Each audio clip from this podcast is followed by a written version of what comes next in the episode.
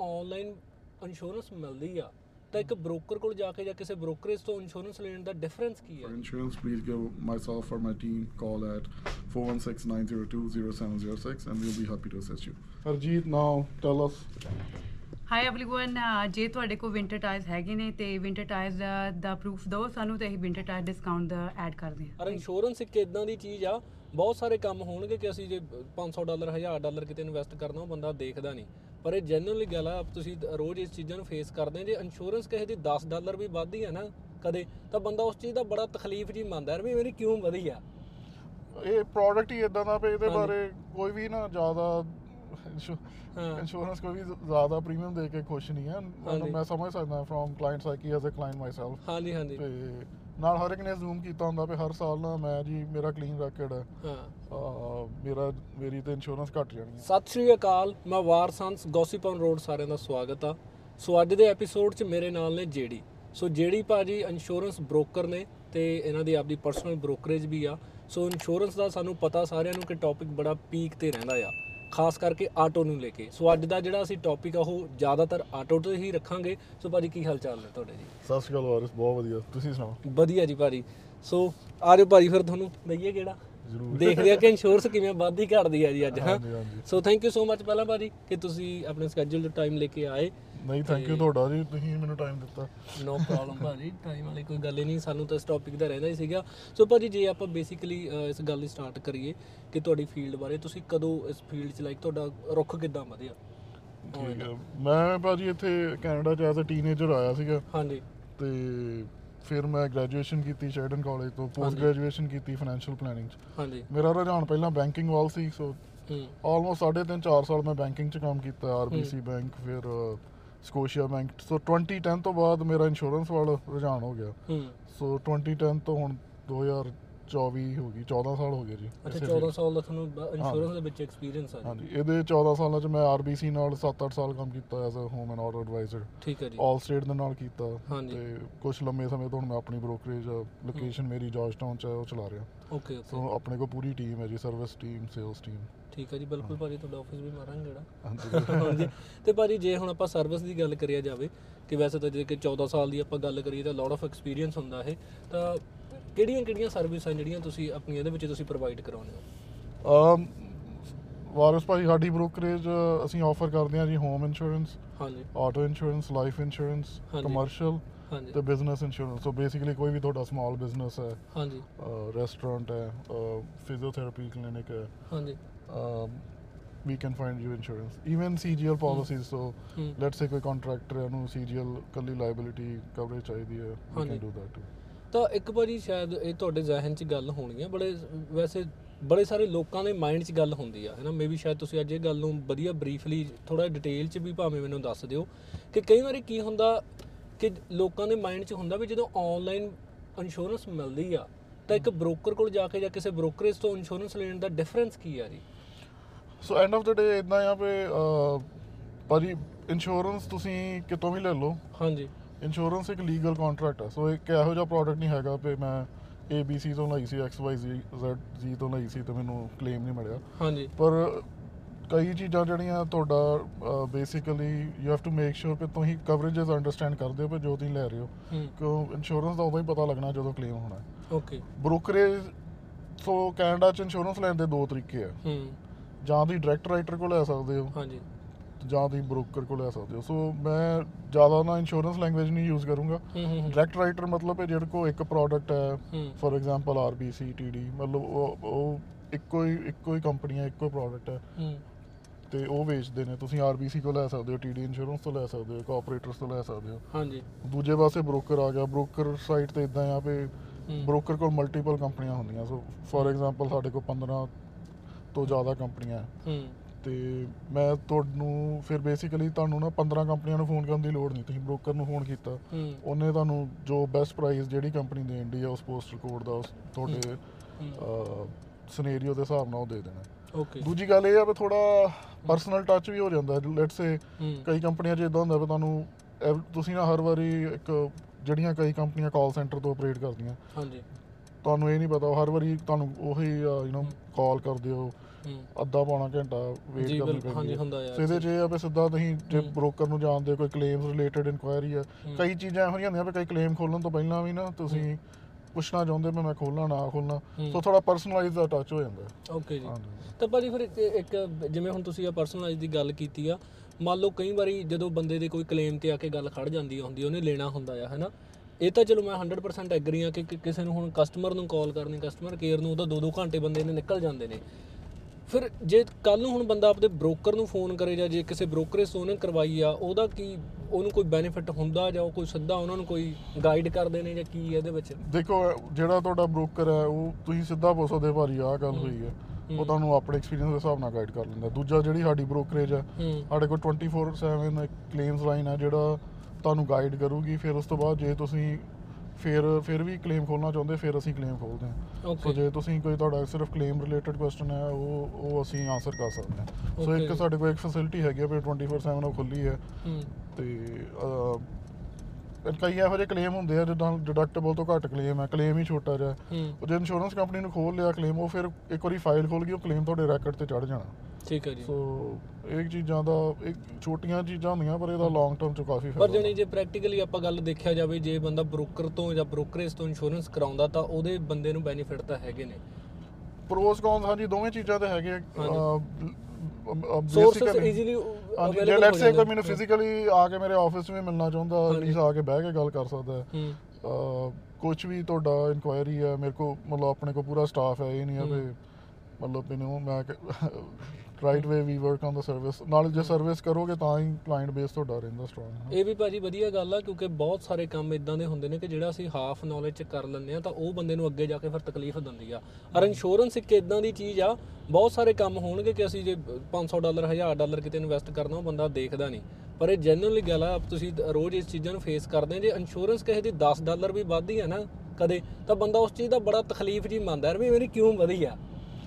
ਇਹ ਪ੍ਰੋਡਕਟ ਹੀ ਇਦਾਂ ਦਾ ਵੀ ਇਹਦੇ। ਬਾਰੇ ਕੋਈ ਵੀ ਨਾ ਜ਼ਿਆਦਾ ਹਾਂ। ਇੰਸ਼ੋਰੈਂਸ ਕੋਈ ਵੀ ਜ਼ਿਆਦਾ ਪ੍ਰੀਮੀਅਮ ਦੇ ਕੇ ਖੁਸ਼ ਨਹੀਂ ਹੈ ਮੈਂ ਸਮਝ ਸਕਦਾ from client psyche as a client myself ਹਾਂਜੀ ਹਾਂਜੀ। ਤੇ ਨਾਲ ਹਰ ਇੱਕ ਨੇ ਜ਼ੂਮ ਕੀਤਾ ਹੁੰਦਾ ਵੀ ਹਰ ਸਾਲ ਨਾ ਮੈਂ ਜੀ ਮੇਰਾ ਕਲੀਨ ਰੈਕਡ ਹੈ। ਹਾਂ ਮੇਰਾ ਮੇਰੀ ਤੇ ਇੰਸ਼ੋਰੈਂਸ ਘਟ ਜਾਣੀ ਆ।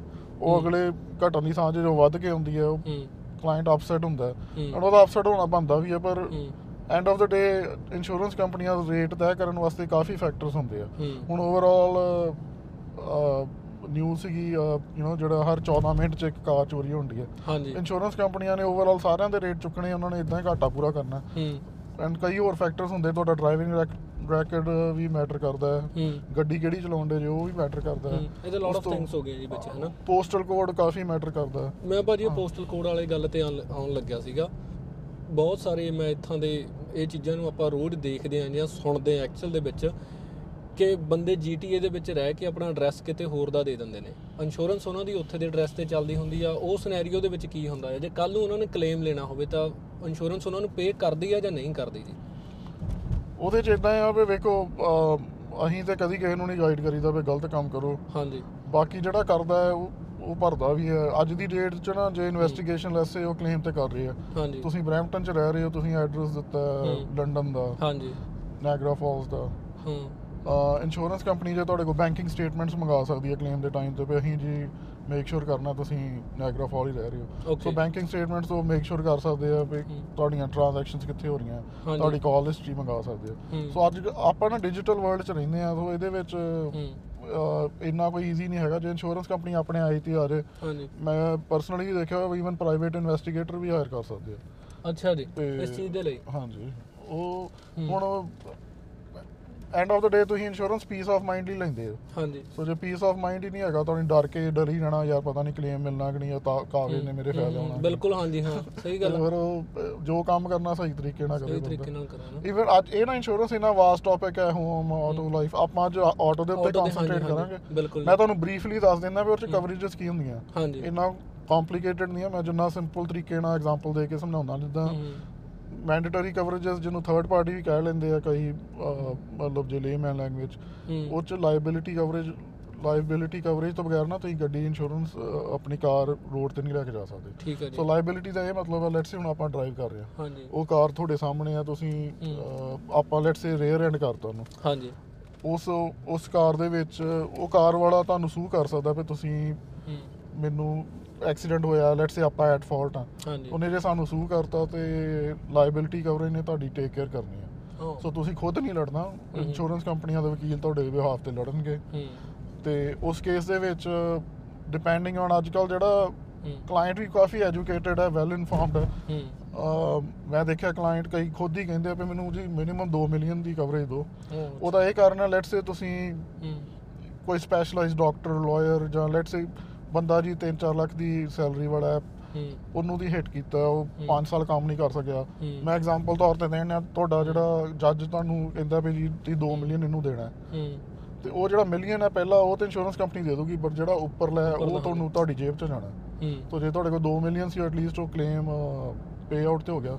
ਹੁਣ ਤੁਹਾਡੀ ਗੱਡੀ ਦਾ ਐਕਸੀਡੈਂਟ ਹਾਈਵੇ ਤੇ ਹੋ ਸਕਦਾ ਤੁਹਾਡੇ ਕਾਰਨ 5-6 ਗੱਡੀਆਂ ਇਨਵੋਲਵ ਹੋ ਸਕਦੀਆਂ ਸਾਰੀਆਂ ਤੁਹਾਨੂੰ। ਸੂ ਕਰ ਦੇਣ। ਸੋ ਇੰਨੇ ਸਿਨੈਰੀਓਜ਼ ਆ ਵੀ ਤੇ ਇਹ ਟੌਪਿਕ ਤਾਂ ਆਪਾਂ ਸਾਰਾ ਦਿਨ ਗੱਲ ਕਰ ਸਕਦੇ ਹਾਂ ਹਾਂਜੀ ਹਾਂਜੀ ਨਹੀਂ, ਪਰ ਮੈਂ ਤਾਂ ਬਰੀਫਲੀ। ਤੁਹਾਨੂੰ ਦੱਸਣ ਡਿਆ ਕਿ ਹਾਂ। ਲਾਇਬਿਲਿਟੀ ਨੇ ਕਵਰ ਕਰਨਾ ਜੇ ਐਕਸੀਡੈਂਟ ਐਕਸੀਡੈਂਟ ਹੁੰਦਾ ਹੈ। ਹਾਂ ਸੋ ਜੇ ਕਈ ਵਾਰੀ ਨਾ ਇਹ ਬੜਾ ਫ਼ਰਕ ਨਹੀਂ ਹੁੰਦਾ ਲਾਇਬਿਲਿਟੀ 1 ਮਿਲੀਅਨ ਤੋਂ 2 ਮਿਲੀਅਨ ਹਮੇਸ਼ਾ ਨਾ ਕੋਰਟ ਲਿਆ ਕਰੋ ਵੀ ਹੂੰ 1 ਮਿਲੀਅਨ 2 ਮਿਲੀਅਨ ਦਾ ਕਿੰਨਾ ਕੁ ਫ਼ਰਕ ਹੈ ਜੇ ਹੂੰ। ਜੇ ਅਫੋਰਡ ਕਰ ਸਕਦੇ ਹੋ ਤਾਂ ਆਈ ਊਡ ਰეკਮੈਂਡ ਵੀ ਤੁਸੀਂ ਜ਼ਿਆਦਾ ਕਵਰੇਜ ਜਿਆਦੇ ਵਾਲੀ ਕਵਰੇਜ ਵਾਲੀ ਲਓ ਨਾ ਤੇ ਪਰ ਇੱਕ ਜਿਹੜੇ ਜਿਵੇਂ ਹੁਣ ਤਾਂ ਤੁਸੀਂ ਚਲੋ ਮਿਲੀਅਨ ਤੋਂ 2 ਮਿਲੀਅਨ ਵਾਲੀ ਗੱਲ ਚਲੋ ਚੰਗੀ ਗੱਲ ਇਹ ਵਧੀਆ ਗੱਲ ਮੈਨੂੰ ਸੁਣਨ ਨੂੰ ਮਿਲੀ ਹੈ ਹਨਾ? ਐਕਚੁਅਲ ਜੇ ਆਪਾਂ ਦੇਖਿਆ ਜਾਵੇ ਕਿ ਪੰਜ ਗੱਡੀਆਂ ਵੱਜਣ ਕੱਲ ਨੂੰ ਸੂਹ ਕਰ ਦੇਣ ਹੈਨਾ? ਤਾਂ ਉਹ ਚੀਜ਼ਾਂ ਬੰਦਾ ਨਹੀਂ ਇਕੱਲਾ ਕਵਰ ਨਹੀਂ ਕਰ ਸਕਦਾ।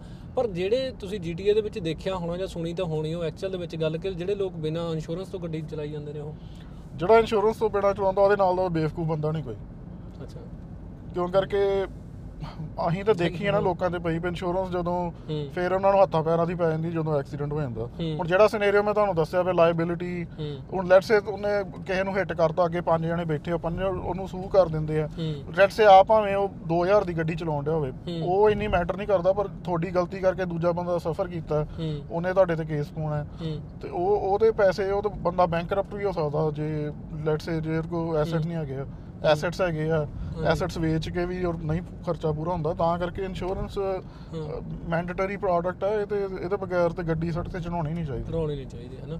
ਤੇ ਫਿਰ ਭਾਜੀ ਜਿਵੇਂ ਹੁਣ ਆਪਾਂ GTA ਦੇ ਵਿੱਚ ਰਹਿੰਦੇ ਆ ਤਾਂ GTA ਦੇ ਵਿੱਚ ਹਨਾ ਵੀ ਤੁਸੀਂ ਇਹ ਲੋਟ ਆਫ ਇਦਾਂ ਦੀਆਂ ਨਿਊਜ਼ ਸੁਣੀਆਂ ਹੋਣਗੀਆਂ ਜਾਂ ਤੁਹਾਡੇ ਕੋਲ ਇਹ ਜੇ ਕੋਈ ਕੇਸ ਆਏ ਹੋਣਗੇ ਅਗਰ ਕਿਸੇ ਇਨਸਾਨ ਦੀ ਗੱਡੀ ਚੋਰੀ ਹੋ ਜਾਂਦੀ ਆ ਕੋਈ ਪਲਾਜ਼ੇ 'ਚੋਂ ਖੜੀ ਗੱਡੀ ਚੋਰੀ ਹੋ ਗਈ ਜਾਂ ਉਹਦੇ ਘਰ 'ਚੋਂ ਕੋਈ ਡਰਾਈਵੇ ਤੋਂ ਗੱਡੀ ਲੈ ਗਿਆ ਤਾਂ ਜਿਹੜੀ ਇੰਸ਼ੋਰੈਂਸ ਆ ਉਹਨੂੰ ਫੁੱਲ ਪੇ ਕਰਦੀ ਆ ਜਾਂ ਇਹਦੀ ਕੋਈ ਕੋਈ ਕੰਡੀਸ਼ਨਸ ਹੁੰਦੀਆਂ ਨੇ। ਸੋ ਬੇਸਿਕਲੀ ਇਹ ਜਿਹੜਾ ਕਲੇਮ ਹੈ ਨਾ ਇਹ ਕੰਪਰੀਹੈਂਸਿਵ ਕਲੇਮ ਦੇ ਅੰਡਰ ਆਉਂਦਾ। ਕੰਪਰੀਹੈਂਸਿਵ ਬੇਸਿਕਲੀ ਸ਼ਾਰਟ ਆਨਸਰ ਇਹ ਆ ਵੀ ਹਾਂ ਕਵਰਡ ਹੁੰਦਾ। ਤੇ ਡਿਪੈਂਡਿੰਗ ਔਨ ਜੋ ਜੇ ਉਹਨਾਂ ਨੇ 43 ਐਡ ਕਰਾਈ ਸੀ ਉਹ ਹੁੰਦੀ ਹੈ ਵੀ ਫੁੱਲ ਮਤਲਬ ਉਹਦਾ ਜੋ ਮਾਰਕੀਟ ਪ੍ਰਾਈਸ ਮਿਲੂਗਾ ਜਾਂ ਰਿਪਲੇਸਮੈਂਟ ਕਾਸਟ ਮਿਲੂਗੀ ਡਿਪੈਂਡਿੰਗ ਔਨ ਉਹਨੇ ਕਿਹੜੀ ਕਵਰੇजेस ਐਡ ਕੀਤੀਆਂ ਸੀ ਜਦੋਂ ਉਹਨਾਂ ਨੇ ਇੰਸ਼ੋਰੈਂਸ ਲਈ ਸੀ। ਠੀਕ ਹੈ ਜੀ। ਤੇ ਇਹ ਐਂਡ ਆਫ ਦਾ ਡੇ ਹਾਂ ਚੋਰੀ ਕਵਰਡ ਹੈ। ਪਰ ਆਪਾਂ ਨਾ ਚੋਰੀ ਕਵਰਡ ਹੈ ਉਹ ਕੋਈ ਪ੍ਰੋਬਲਮ ਨਹੀਂ ਪਰ ਓਵਰਆਲ ਐਜ਼ ਅ ਕਮਿਊਨਿਟੀ ਵੀ ਨਾ। ਜੇ ਤੁਸੀਂ ਕੁਝ ਸਸਪੀਸ਼ੀਅਸ ਦੇਖਦੇ ਹੋ ਜਾਂ ਤੁਹਾਨੂੰ ਪਤਾ ਕੋਈ ਬੰਦੇ ਇਸ 'ਚ ਇਨਵੋਲਡ ਹੈ ਇਹਨੂੰ- ਰਿਪੋਰਟ ਕਰਨਾ ਚਾਹੀਦਾ। ਦ ਰੀਜ਼ਨ ਬੀਇੰਗ ਇਹ ਸਾਰਾ ਹੁਣ ਜਿਹੜਾ ਪੇ ਆਊਟ ਹੋ ਰਿਹਾ ਇੰਸ਼ੋਰੈਂਸ ਕੰਪਨੀਆਂ ਨੇ ਫਿਰ ਸਾਰਾ ਓਵਰਆਲ ਸਾਰਿਆਂ ਦੇ ਰੇਟ ਵਧਾਉਣੇ ਆ ਰਾਈਟ ਇਹਦੇ ਨਾਲ। ਜਿਹੜਾ ਜਿਹੜਾ ਇੰਪੈਕਟ ਪੈਂਦਾ ਸਾਰਿਆਂ ਤੇ ਪੈਂਦਾ। ਐਂਡ ਚੋਰੀ ਚੋਰੀਆਂ ਵੱਧ ਵੀ ਬਹੁਤ ਗਈਆਂ ਕਾਫੀ ਇੰਸ਼ੋਰੈਂਸ ਕੰਪਨੀਆਂ ਦੇ। ਯੂ نو ਕਾਫੀ ਨੁਕਸਾਨ ਇਹਦੇ ਕਰਕੇ ਹੋਇਆ ਇੱਕ ਭਾਜੀ ਜਿਵੇਂ ਹੁਣ ਤੁਸੀਂ ਹੈ ਨਾ ਜੇ ਆਪਾਂ ਕਮਿਊਨਿਟੀ ਦੀ ਗੱਲ ਕੀਤੀ ਆ ਬੜੇ ਸਾਰੇ ਲੋਕਾਂ ਦੇ ਨਾ ਮਾਈਂਡ 'ਚ ਇਹ ਕੁਐਸਚਨ ਹੁੰਦਾ ਆ ਕਿ ਮੰਨ ਲਓ ਜਿਹੜੇ ਬੰਦੇ GTA ਦੇ ਵਿੱਚ ਰਹਿੰਦੇ ਆ ਕਿ ਐਕਸੀਡੈਂਟ ਕਿਸੇ ਦਾ ਬੈਰੀ ਹੋਇਆ ਠੀਕ ਹੈ ਜੀ ਐਡਰੈਸ ਉਹਦਾ ਇੱਥੇ ਦਾ ਆ ਤਾਂ ਉਹ ਫਿਰ ਵੀ ਉਹ ਕਹਿੰਦੇ ਵੀ ਪੂਰੀ ਪੂਰੀ ਸਟਰੀਟਾਂ ਦੀ ਵੀ ਇੰਸ਼ੋਰੈਂਸ ਵਧੀ ਪਈ ਆ ਵੀ ਉਹਦੇ ਵਿੱਚ ਫਿਰ ਕਿਸੇ ਦਾ ਕੀ ਰੋਲ ਆ ਜੇ ਪ੍ਰੈਕਟੀਕਲੀ ਦੇਖਿਆ ਵੀ ਜਾਵੇ ਜੀ ਉਹਦੇ ਚ ਇਦਾਂ ਨਾ ਭਾਜੀ ਉਹਨਾਂ ਨੇ ਦੇਖਣਾ ਵੀ ਡਰਾਈਵਰ ਉਹ ਬੇਸਿਕਲੀ ਇੰਸ਼ੋਰੈਂਸ ਇੱਕ ਪੋਰਟ ਹੈ। ਪੋਰਟ ਚ ਮਤਲਬ ਇਹ ਉਹ ਸਾਰੇ ਲੋਕ ਕੰਟਰੀਬਿਊਟ ਕਰਦੇ ਆ ਤੇ ਫਿਰ ਉਹ ਉਸ ਪੋਸਟਲ ਕੋਡ ਦੇ ਲੋਕ ਇੰਸ਼ੋਰੈਂਸ ਕੰਪਨੀ ਵੇਖਦੀ ਆ ਵੀ ਇਸ ਪੋਸਟਲ ਕੋਡ ਚ ਕਿੰਨੇ ਕਲੇਮ ਹੋਏ। ਹੂੰ। ਇੱਕ ਸਪੈਸ਼ਲ ਡਿਪਾਰਟਮੈਂਟ ਮਤਲਬ ਐਕਚੁਅਲ ਡਿਪਾਰਟਮੈਂਟ ਹੁੰਦਾ ਐਕਚੁਅਲੀ ਜਿਹੜਾ ਡਿਟਰਮਿਨ ਕਰਦਾ ਵੀ ਕੀ ਰੇਟ ਆਪਾਂ ਕਿਸ ਪੋਸਟਲ ਕੋਡ ਦਾ ਲਾਉਣਾ ਹੈ। ਹਾਂਜੀ। ਸੋ ਜੇ ਇੱਕ ਪੋਸਟਲ ਕੋਡ 'ਚ ਚੋਰੀਆਂ ਜ਼ਿਆਦੀਆਂ ਹੁੰਦੀਆਂ ਜਾਂ ਕਲੇਮ ਜ਼ਿਆਦਾ ਹੁੰਦੇ ਆ ਜਾਂ ਬੰਦੇ ਕਲੇਮ ਲੈ ਕੇ ਐਕਸੀਡੈਂਟ ਬੈਨੀਫਿਟਸ ਤੇ ਬਹਿਣਦੇ ਆ ਹੂੰ। ਮਤਲਬ ਪੇ ਆਊਟ ਜੇ ਜ਼ਿਆਦਾ ਉਹਦੇ ਵਾਸਤੇ ਰਿਜ਼ਰਵ ਰੱਖਣਾ ਪੈਂਦਾ। ਹੂੰ। ਸੋ ਉਹਨਾਂ ਨੇ ਉਸ ਪੋਸਟਲ ਕੋਡ ਦਾ ਰੇਟ ਉਹਦੇ ਬੇਸ ਤੇ ਰੱਖਣਾ।